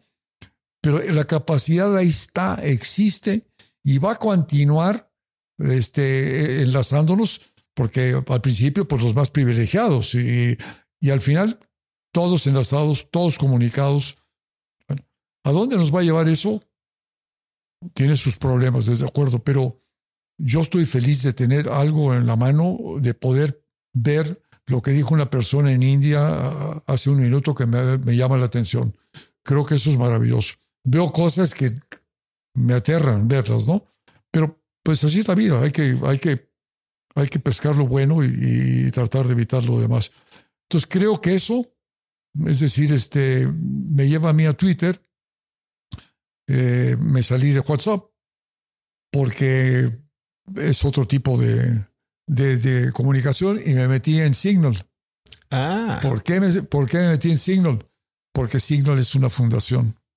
Signal no tiene dueños. Signal es como Wikipedia. O sea, Signal vive de donativos. Periódicamente te sale un letrerito, si te gusta.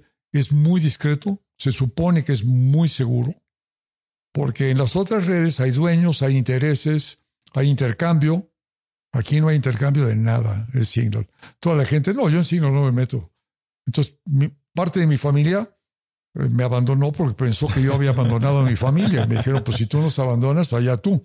Y es decir, este, y obviamente no fue por abandonar a mi familia. Eh, fue porque, bueno, todos los que están en WhatsApp sabemos lo que es y la velocidad a la que recibes WhatsApp. Y, pero a mí no, no era tanto la velocidad de lo que recibo. Me preocupó porque en una ocasión se habló de que se iba a intercambiar información entre WhatsApp y creo que era Facebook o Instagram. Es el mismo círculo. Correcto. Y entonces yo en ese momento dije, no, yo no estoy en Instagram, yo no estoy en Facebook, esta es mi opción ¿Y por qué voy a acabar? me salí, busqué qué había y hay como tres opciones, pero me fui a Signal porque es la única que es fundación, non-profit. Entonces ahí estoy. Pues ya, ya te escribiré por ahí. Manuel, eres un crack. ¿Algo que quieras agregar? Sí, quiero agregar que mi curiosidad ya se despertó con esta entrevista y que aunque lo, que lo mío no va a ser una entrevista, te voy a pedir un día que nos tomemos un café porque me interesa saber por qué estás haciendo lo que estás haciendo, hacia dónde vas, porque creo que hay mucho más de una persona entrevistando como ocurría en el pasado para Televisa o para un programa, ¿no?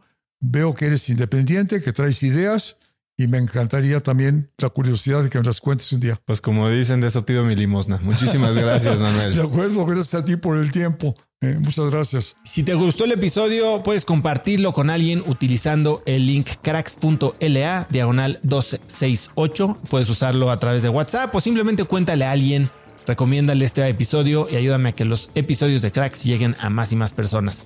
También suscríbete a Cracks Podcast en YouTube, Spotify o Apple Podcasts y si es ahí, por favor, califícanos con cinco estrellas para que más gente nos encuentre y podamos llegar a más y más y más personas. Recuerda que si quieres recibir todos los viernes un correo muy cortito de mi parte con cinco tips, artículos, libros, gadgets, frases, cosas que encuentro en internet que me recomiendan mis invitados, mis amigos, que pruebo y que creo que pueden ayudarte a tener una vida más entretenida, más productiva o mínimo empezar una conversación interesante este fin de semana, puedes registrarte para recibir Viernes de Cracks. Es totalmente gratis y lo puedes recibir apuntando tu mail en cracks.la diagonal viernes. Eso es todo por hoy. Yo soy Osotrava y espero que tengas una semana de cracks. Este episodio es presentado por Cracks Mastermind. Cracks Mastermind arranca un nuevo ciclo anual y quiero invitarte a aplicar para ser parte de esta comunidad. Pero, ¿qué es Cracks Mastermind exactamente? Bueno, Cracks Mastermind es una comunidad de mexicanos y mexicanas con negocios exitosos. Pero no solo eso, también compartimos una mentalidad de crecimiento y buscamos vivir intensamente para tener resultados extremos que tengan impacto en nuestras empresas y nuestra sociedad. Como siempre lo decimos en Cracks Mastermind, agradecidos, mas nunca conformes. Fundó esta comunidad en 2021 para darle a sus miembros herramientas y experiencias que les permitieran escalar su negocio e incrementar su facturación al mismo tiempo que escalan el nivel de intensidad y de satisfacción en todos los aspectos de sus vidas. En Cracks Mastermind tenemos un lema, vidas intensas y resultados extremos. Sí hay manera de tenerlo todo, sí podemos crear negocios enormes y tener vidas que en verdad disfrutamos vivir. Si tienes una empresa grande y estás escuchando esto, considera esto como una invitación mía y formal para formar parte de este grupo porque estoy seguro de que podemos lograr todo eso juntos en comunidad. Quedan muy pocos lugares para el ciclo anual, así que si quieres ser parte, llena tu aplicación en cracksmastermind.com y espero verte muy pronto. Una vez más, es cracksmastermind.com. Este episodio es presentado por LAPI Laboratorio Médico. Si bien Cracks es el podcast número uno de negocios y tecnología, he notado que los temas relacionados con el bienestar y la calidad de vida son de los que más interés generan con la audiencia. Cada vez somos más conscientes de la importancia de nuestra salud y debemos aprovechar las herramientas que tenemos a nuestro alcance para mejorarla. LAPI Laboratorio Médico brinda a las compañías herramientas de salud laboral como exámenes de ingreso y análisis médicos periódicos para garantizar la salud de su personal vía unidades móviles en sitio o en sus múltiples sucursales en la República Mexicana. Si quieres elevar la salud de tu personal, LAPI te ofrece asesoría sin costo y 30 días de crédito para cubrir tus necesidades a nivel nacional ingresando a cracks.la diagonal LAPI. LAPI se escribe L-A-P